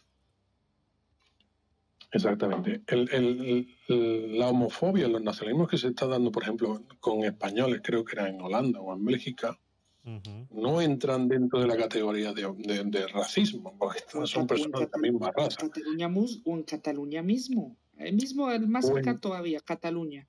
O en Cataluña, efectivamente. No son cuestiones de racismo, pero son personas, es un, tipo de sociedad mayoritaria que se siente de alguna forma en la necesidad de protegerse de algún individuo externo. que sienten eh, un hostigamiento o, un o sin sentirlo, pueden sentir la necesidad de una protección preventiva. De ahí puede venir el racismo. O de un querer eh, dominar a ese conjunto. Bueno, o no, pero lo que voy yo es que ese sentimiento, ¿cuándo se puede catalogar como un hecho delictivo? Oye, pues cuando ese sentimiento se convierte en una anima- animadversión injustificada. Si alguien que, como decía Charo, siente la necesidad de proteger su bolso porque ve a un desconocido cerca, oye, eso no es racismo. O a alguien que le dice a su compañera, oye, cuidado con el bolso, que viene eh, aquel moro por allí, como decía Charo, oye, ahí sí podríamos estar rozando el, raci- el racismo. Hay, que- hay que distinguir eso, igual que el odio y la incitación al odio. Pero ¿vale? no, pues, Hay ese, un- ese ejemplo, ese ejemplo no constituye delito, Rafa. Ese ejemplo último que has dado. Bueno, pero quiero decir Pero que es hay cierto, pero es cierto, es cierto, es cierto que hay mucha aproximación al racismo en ese ejemplo que ha puesto y que he puesto yo. Mm, es cierto, pero a mí no me ocurre. Yo veo un moro y no me agarro más el bolso, pero ocurre, ocurre. ¿Y sabes, ¿sabéis por qué? ¿Sabéis por qué ocurre? Porque la información que tenemos en las televisiones, en las informaciones, es de que hay eh, mucha delincuencia entre ese tipo de personas. No me han dicho, en- tener cuidado cuando vayáis a Toledo, que madre mía, madre mía. O sea, ahí os quitan hasta el gorro. No me han dicho eso. Si me lo dijeran, yo cuando fuera a Toledo, eh, me, me sujetaría el gorro. bueno, no van a cerrar la sala aún, ¿verdad? Tenemos que ir, tenemos que ir terminando. Tenéis un minutito cada uno. Qué lástima. Em, bueno, sí. O sea, ¿qué, qué puedo decir? O sea, todos tienen cuestiones eh, lógicas y todos han dicho cosas coherentes, incluso mentiras, sí, porque, bueno, ha dicho cosas que sí, en efecto, tiene razón. Pero bueno, o sea, ya no, no, no, no quiero conversar más sobre esto. Lo que digo es que no todo es racismo, no todo es xenofobia, y que a veces sí está justificado de que una persona de una nación le tenga mm, este, un poco de, recelo a gente de otra, de, de, de otro, de, ponte de otras razas. Si esas razas eh, todo el tiempo están eh, haciendo actos delictivos, es lógico. Les voy a dar un ejemplo muy sencillo. Caracas es una de las ciudades más peligrosas de Latinoamérica, o fue, ya no es tanto. Y quienes hemos vivido en barrios que son, son favelas, ¿ok? Eh, nosotros sabemos de, de primera qué es lo que, que, cómo funciona la cuestión. Y yo les puedo decir un millón por ciento, yo que ando en moto, aquí roban muchas motos, yo le puedo decir que si yo veo a una persona al lado de mí en otra moto, con un parrillero, con unas características étnicas, de cierta forma, yo digo, berro, este tipo me va a robar. Y tengo que detonarlo, porque así pasa aquí. Y no es porque yo sea racista, porque yo sea, porque yo quisiera, yo veo al otro mal. No, muchacho, porque te van a robar, porque te pueden secuestrar, porque va a pasar y en, en una alta probabilidad. Entonces, yo pienso que nosotros tenemos que dejar de ser un poco pendejos en esa manera de no querer estar hiriendo los sentimientos de los demás y ponerse los zapatos y los pantalones y las mujeres ponerse el maquillaje y seriamente y poder denunciar las cosas que están mal, que no importa que si incurre a, un, discurso entre comillas clasista o racista, sino que hay cosas que, que, que- que son evidentes. Y nosotros no podemos tapar eso. ¿Por qué? Porque el tapar eso perjudica a la sociedad. Eso sí perjudica en verdad a la sociedad. Hacer la vista gorda a problemas bastante graves de cierta- ciertos grupos, de cierta gente, que eso incluye a los racistas, eso incluye a los xenófobos, eso incluye a los nazis, a los comunistas, a, a quien sea, libertarios, socialdemócratas, lo, como tú lo quieras llamar. Si tienen algún índice delictivo y si tú sabes de que probablemente esas personas pueden hacer daño con, lo- con, con su discurso, pero de verdad, porque como dicen ustedes, o sea, si ustedes van caminando por Madrid y de repente ven, no sé, a un montón de, voy a ponerlo de esta manera, a un montón de escandinavos de un metro noventa, pero ese montón de escandinavos da la mala suerte que ha comenzado a violar mujeres y desde que llegan los escandinavos, que son rubios, ojos azules, altos, hay más violaciones. Oye, yo como hombre les tengo que tener rechera y yo sí, como hombre, yo sí tengo que proteger y estar pendiente de lo que hace esa gente porque yo no quiero que esos individuos puedan hacerle daño a mi sociedad. A mí no me interesa un bledo que la gente me diga xenófobo o antiescandinavo o eso, eso no me importa. Entonces hay que poner cada cosa en su lugar. Gracias, Sí, Anderson. Último minutillo, Daniel. Adelante. Sí, no, eh, gracias por la sala. eh, interesante, un tema que es recurrente, volverá. Eh, hablaba antes, Rafa, del delito de odio. Tengo mis dudas, Rafa, con eso de delito de odio. ¿Qué vamos a, vamos a poner un policía a cada persona? Y si le ponemos un policía y condenamos al que incite a odiar a los demás, ¿por qué no a esas otras personas que presten oídos y presten apoyo a esa persona que ha incitado al odio por haberlo hecho así? Es complicado, es complicado. Soy más partidario de en vez de, como decía antes Javier, tener un minority report y que tratar de que no ocurra ningún delito porque todo es muy grave y, y vivir en una distopía. Soy más partidario de culturizar, educar mejor a la gente, validar, empoderar a las víctimas, no dejarlas en el... po- ha- Habrá que tratarlas como víctimas, sí, porque necesitarán ayuda, pero no se pueden quedar en ese ho- hoyo del victimismo porque es un hoyo oscuro y muy difícil de salir y el que se le priva de todo, de todos los medios y de toda la dignidad para que superen el trance. Entonces, y ya voy a terminar, entonces es eso, no solamente es tener policía, sino que también potenciar y validar a las personas. Gracias. Gracias, Daniel. Eh, Rafa, último minutillo.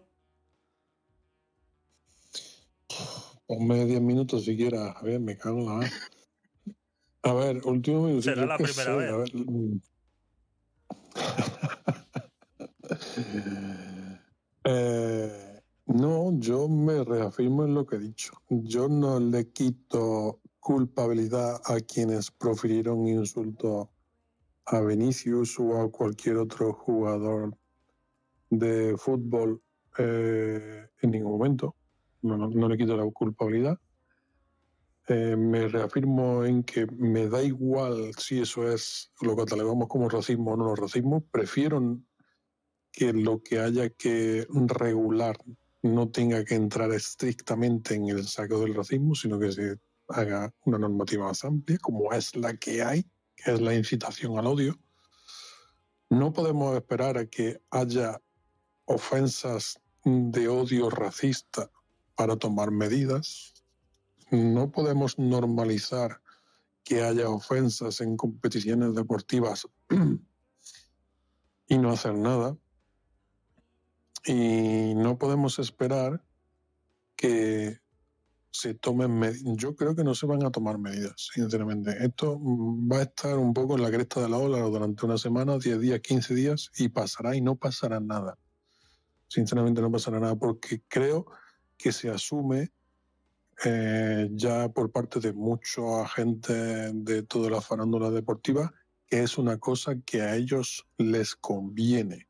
Yo no soy seguidor de fútbol, pero está ya eh, intrínsecamente aceptado por todos. Y se le va a quitar importancia. Se le va a quitar importancia. Mm, me puedo imaginar, o mejor dicho, no quiero ni imaginarme cómo se sienten eh, los que son objeto de estas ofensas, los que son objeto de, de, burlas, los que son objeto de, de personas que de verdad quieren hacerle mal, que los términos por sí mismos no tienen una connotación negativa, que lo que tiene connotación negativa son las aptitudes del que los, del que los profiere. Que tú puedes decirle a una persona tonto con cariño y sentarle bien y le puede decir tonto a una persona y sentarle como una patada en los cojones, ¿vale? Y estamos hablando del mismo término. Debemos ser intelectualmente adultos y que este tema no debemos consentir que oportunistas nos la intenten colar con una nueva metodología fantástica o una vacuna contra el racismo. No, por favor. No, por favor. Charo, eh, último minutillo antes de irnos. Pues que esto no se va a acabar nunca, estas conversaciones. Bueno, sí, algún día, pero no lo van a ver, no lo van a ver mis ojos. Y que tengo unas ganas de que me dejen poner la palabra negro en, en, las redes sociales, en Clubhouse, por lo menos que es la única que utilizo, porque es que cada vez que tengo que poner el nombre, o sea, la palabra negro, aunque no se refiera a un negro, y aunque se refiera, a ver, eh, no sé qué poner, tengo que poner black Black, black si me dejan. Si eso no es racismo, que venga Dios y lo vea, porque yo también quiero que se prohíba que ponga la palabra blanco. Exacto. Ahí estamos, estamos de acuerdo. Mira, una, una ya para terminar, eh, algo que tiene Club Dex, que tiene el, overall sentiment, eh, llevamos todo el, el, rato teniendo entre 12, 15, 16, 18 personas. Han pasado 52 personas por aquí. La charla ha estado muy bien. El chat ha estado normal. Eh, hemos escrito palabras como racista eh, eh, y poco más, y poco más. Pues el overall sentiment de la sala ha estado en menos 24 toda la sala, ¿no? Entonces, está claro que estas conversaciones no, no, sientan bien siempre, se, se, tratan de una manera que no es la... O, entienden, sobre todo las plataformas, que se está tratando un tema que no es bueno para ellos, entonces eh, te marcan la sala de esta manera, ¿no? Entonces estábamos en menos 24. Yo jamás había visto este, esto, esto en rojo de esta manera, ¿no? Entonces, pues sí, eh, hablaremos, hablaremos más, más veces de esto porque es interesante y sobre todo saber. Eso ha sido porque yo he venido, porque yo he venido a crear polémica. Claro. Por, eso el termómetro un poco, tío. Ah, Qué barbaridad. Hay una sala recurrentísima en Clubhouse que es de árabes, con una religión muy exacerbada, muy, como se diga, muy, muy, muy, son muy religiosos, pero que nos ponen pingando a las mujeres, a los, eh, a los homosexuales, a, un montón de personas, y eso no lo, no lo, no lo ve eh, las plataformas, los que dirigen las plataformas y hacen los sondeos. No sé si sabéis a qué me refiero, pero eso es increíble lo que se escucha ahí. Es increíble. Sí, sí, sí, eso lo hemos hablado también muchas veces, de, que existe con el miedo de no caer en eso de la discriminación, racismo y tal, se les permite muchas cosas a otros colectivos cuando a nosotros no se nos permite eh, otras muchas. Bueno, chicos, eh, lo dicho, eh, tenemos que dejarlo aquí. Ya llevamos dos horas y 42 minutos. Ya sabéis que esto es un programa que luego se sube en modo podcast y a todas las plataformas de vídeo como YouTube y eh, pues queremos tenerlo siempre, siempre acortado. Eso se repetirá, Anderson, por supuesto. Por supuesto que haremos eh, más, temas, más temas como estos. Hemos hecho dos horas y media de este solo tema. Yo creo que es la primera vez en el programa, en un podcast night, que, que, hacemos este eh, de un solo tema, ¿no? Entonces, poco más. Invitaros al viernes 10 de la noche, venir temprano, yo sé que eh, muchos eh, en otros países, pues igual es muy temprano para vosotros y siempre soléis venir eh, tarde. Son a las 10 de la noche, hora española. Si te asocias a la casa en Clubhouse o si no en Twitch, tienes también el calendario de las salas y ahí se ajustan directamente a tu horario de donde nos estés viendo, de donde nos estés escuchando. Entonces es importante que siempre eh, vengáis con tiempito, porque siempre os ponéis calentitos a lo último y a mí me, cuesta mucho cortaros porque está bueno el tema, pero ya llevamos eh, dos horas y media. Así que invitaros el viernes a las 10 de la noche en el Podcast Night 81, que eh, lo centraremos principalmente en las elecciones municipales, lo haremos tipo jornada de reflexión. Revisaremos pues, todo lo que es en relación a la política de las elecciones municipales que se van a realizar este domingo 28 y que estamos a eh, pocas eh, horas. Nos quedan cuatro días y siete horas para que se abran las urnas el día 28, domingo 28 de mayo a las 8 de la mañana. Entonces, Eh, tengo pendiente leer un montón de cartas. Estoy esperando que todos vosotros a través del Telegram pues, me enviéis vuestras cartitas que os han mandado los partidos políticos en vuestras diferentes ciudades y así poder eh, conversar un poquito más eh, sobre el tema. Y eh, poco más, invitaros a todos los nuevos que os paséis a gabinetedecuriosos.com. Os los pongo aquí a los que estáis en Twitch. Es la web oficial de todos los podcasts que realizo. Entonces, aquí vais a ver todos los enlaces. La tengo un poco atrasada. Tengo que subir todos los enlaces de todas las noticias que tratamos en los dos últimos podcasts. No me da la vida, pero lo voy a hacer. Todo lo demás lo tenéis ahí en gabinetedecuriosos.com. Ahí tenéis todos los enlaces a mis redes sociales y todos los enlaces a lo que son los podcasts en modo podcast en todas las plataformas sabidas y por haber. Me vas a encontrar como Gabinete de Curiosos y en el canal de YouTube o Tecnopolit eh, o Twitch me vais a encontrar como Tecnopolit. Pero de todas maneras, en Gabinete de Curiosos arriba a la derecha tenéis todos los enlaces a mis redes sociales. Así que poco Sí, más. ah, Adelante, Anderson, sí, dime. Ya me agregaste a la sala porque no sé. Sí, yo te he dado follow y, y Es que no, es que no sé cómo utilizar bien el Clubhouse. Ah, ok. tú me, Ok, tienes, me- me tienes que seguir. Bueno, maravilloso, Y sí, ahí te, te llega, Buenísimo. te llega una notificación de para que te agregues a la, a la casita, ¿vale? Ay, yo quiero, yo quiero saludar especialmente y, y darle un abrazo muy grande a Mentiras. Ya te estoy siguiendo. Me ha encantado cómo has eh, eh, explicado tu, tu pensamiento y, y ha sido de verdad muy esclarecedor. Estoy muy, muy de acuerdo contigo, te entiendo perfectamente, pero también entendía a Anderson. ¿Sabes? Eh, porque. Sí, bueno, vota PSOE, votar al PP. Eh, que nada, que un abrazo muy grande, mentiras, que ya te sigo. Hay que votar facha. ¿Este canal no es un canal facha o qué pasa aquí? Este canal eh, ya sabe lo que hacemos aquí. ¿Qué haces?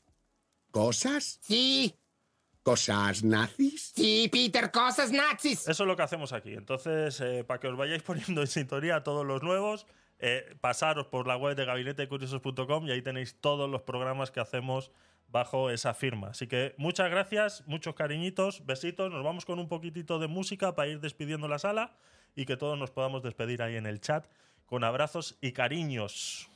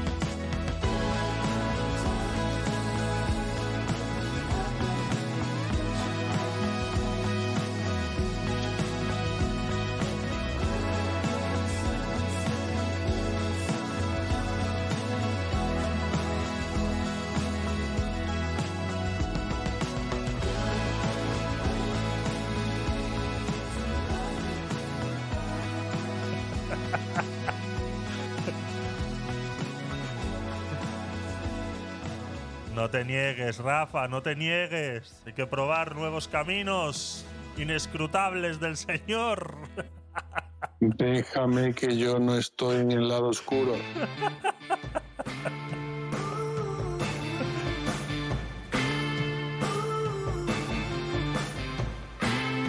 ¿Cómo que presión? ¿Te sientes presionada, Charo? Esto no puede ser, ¿eh? Esto no puede ser. Esto no puede ser. Eso pasa por llegar tarde. No, La presión por el tiempo. Por eso. Claro, claro por, Claro. por el tiempo nada más, no por favor, que va. Pero sí que me he quedado con ganas porque Ya. me ha gustado mucho cómo Ya. has puesto lo que has puesto, mentiras. Y sin ambajes y sin nada de, de, de- de, uy, esto va a molestar. No, no, así me gusta, que la gente diga lo que quiera y además aprende mucho y puede ser que cambie mi, mi manera de ver las cosas, que es muy normal y muy común. Lo que pasa es que las veo desde, desde las dos partes. Siempre me ha pasado lo mismo, la veo desde el lado de los de la izquierda, no hablo de política, y de los de la derecha. Los veo desde las dos partes y me pongo en el caso de, ambos, que es lo que me ha pasado con Anderson y con Mentiras. Pero mi caso, o sea, mi postura mm, es, es más, más neutra que esas dos. pero es porque Mentiras es totalmente un, un carácter socialista y bueno, y tiene ese poder de convicción hipnotizante que quiere llevar a todo el mundo a- a- al pensamiento único. Pero bueno, ¿y tú cómo lo sabes? Pero si Mentiras acaba de abrir el perfil y, y- y tenía cero seguidores, cuando he dado yo no tenía ninguno y enseguida he seguido. ¿Cómo Le sabes hemos, tanto le- le hemos calado, le hemos calado. Según Pues ha entrado, le hemos calado. Pero bueno. Yo tengo un sentido Estamos- arácnido, bueno, que está con todas las prestaciones extremas. Ay, Estamos siendo-. Estamos siendo un poco racistas, sí, lo reconozco. Pero es que, a ver, eh, la gente que entra en una sala se llama mentiras, o sea, no tiene ni siquiera la capacidad de ponerse su propio nombre, pues eh, estoy pensando en. No, en capacidad vetarla. tendrá. En capacidad tiene, lo que pasa es que no le ha dado la gana. No, pero no, no. capacidad toda. Voy a poner- ¿Cómo que no? Voy a poner una regla en, el, en la casita en la que todo el mundo tiene que ponerse un nombre eh, eh, legible. No entiendo que se pueda llamar A mentiras. ver, es que, te digo- una cosa, tú imagínate que aquí en directo se dan delitos de odio y la gente no puede estar en el anonimato. Es que el anonimato esto no puede ser. Yo vengo aquí con mi nombre. Eso No les mi hagas cara, caso, mi no les hagas caso, mentiras, que me Eso encanta es. poder decir mentiras. Eso es. Venga, chicos, besitos, os quiero, nos vemos. Chao. A ver si sé cerrar esto. Chaito.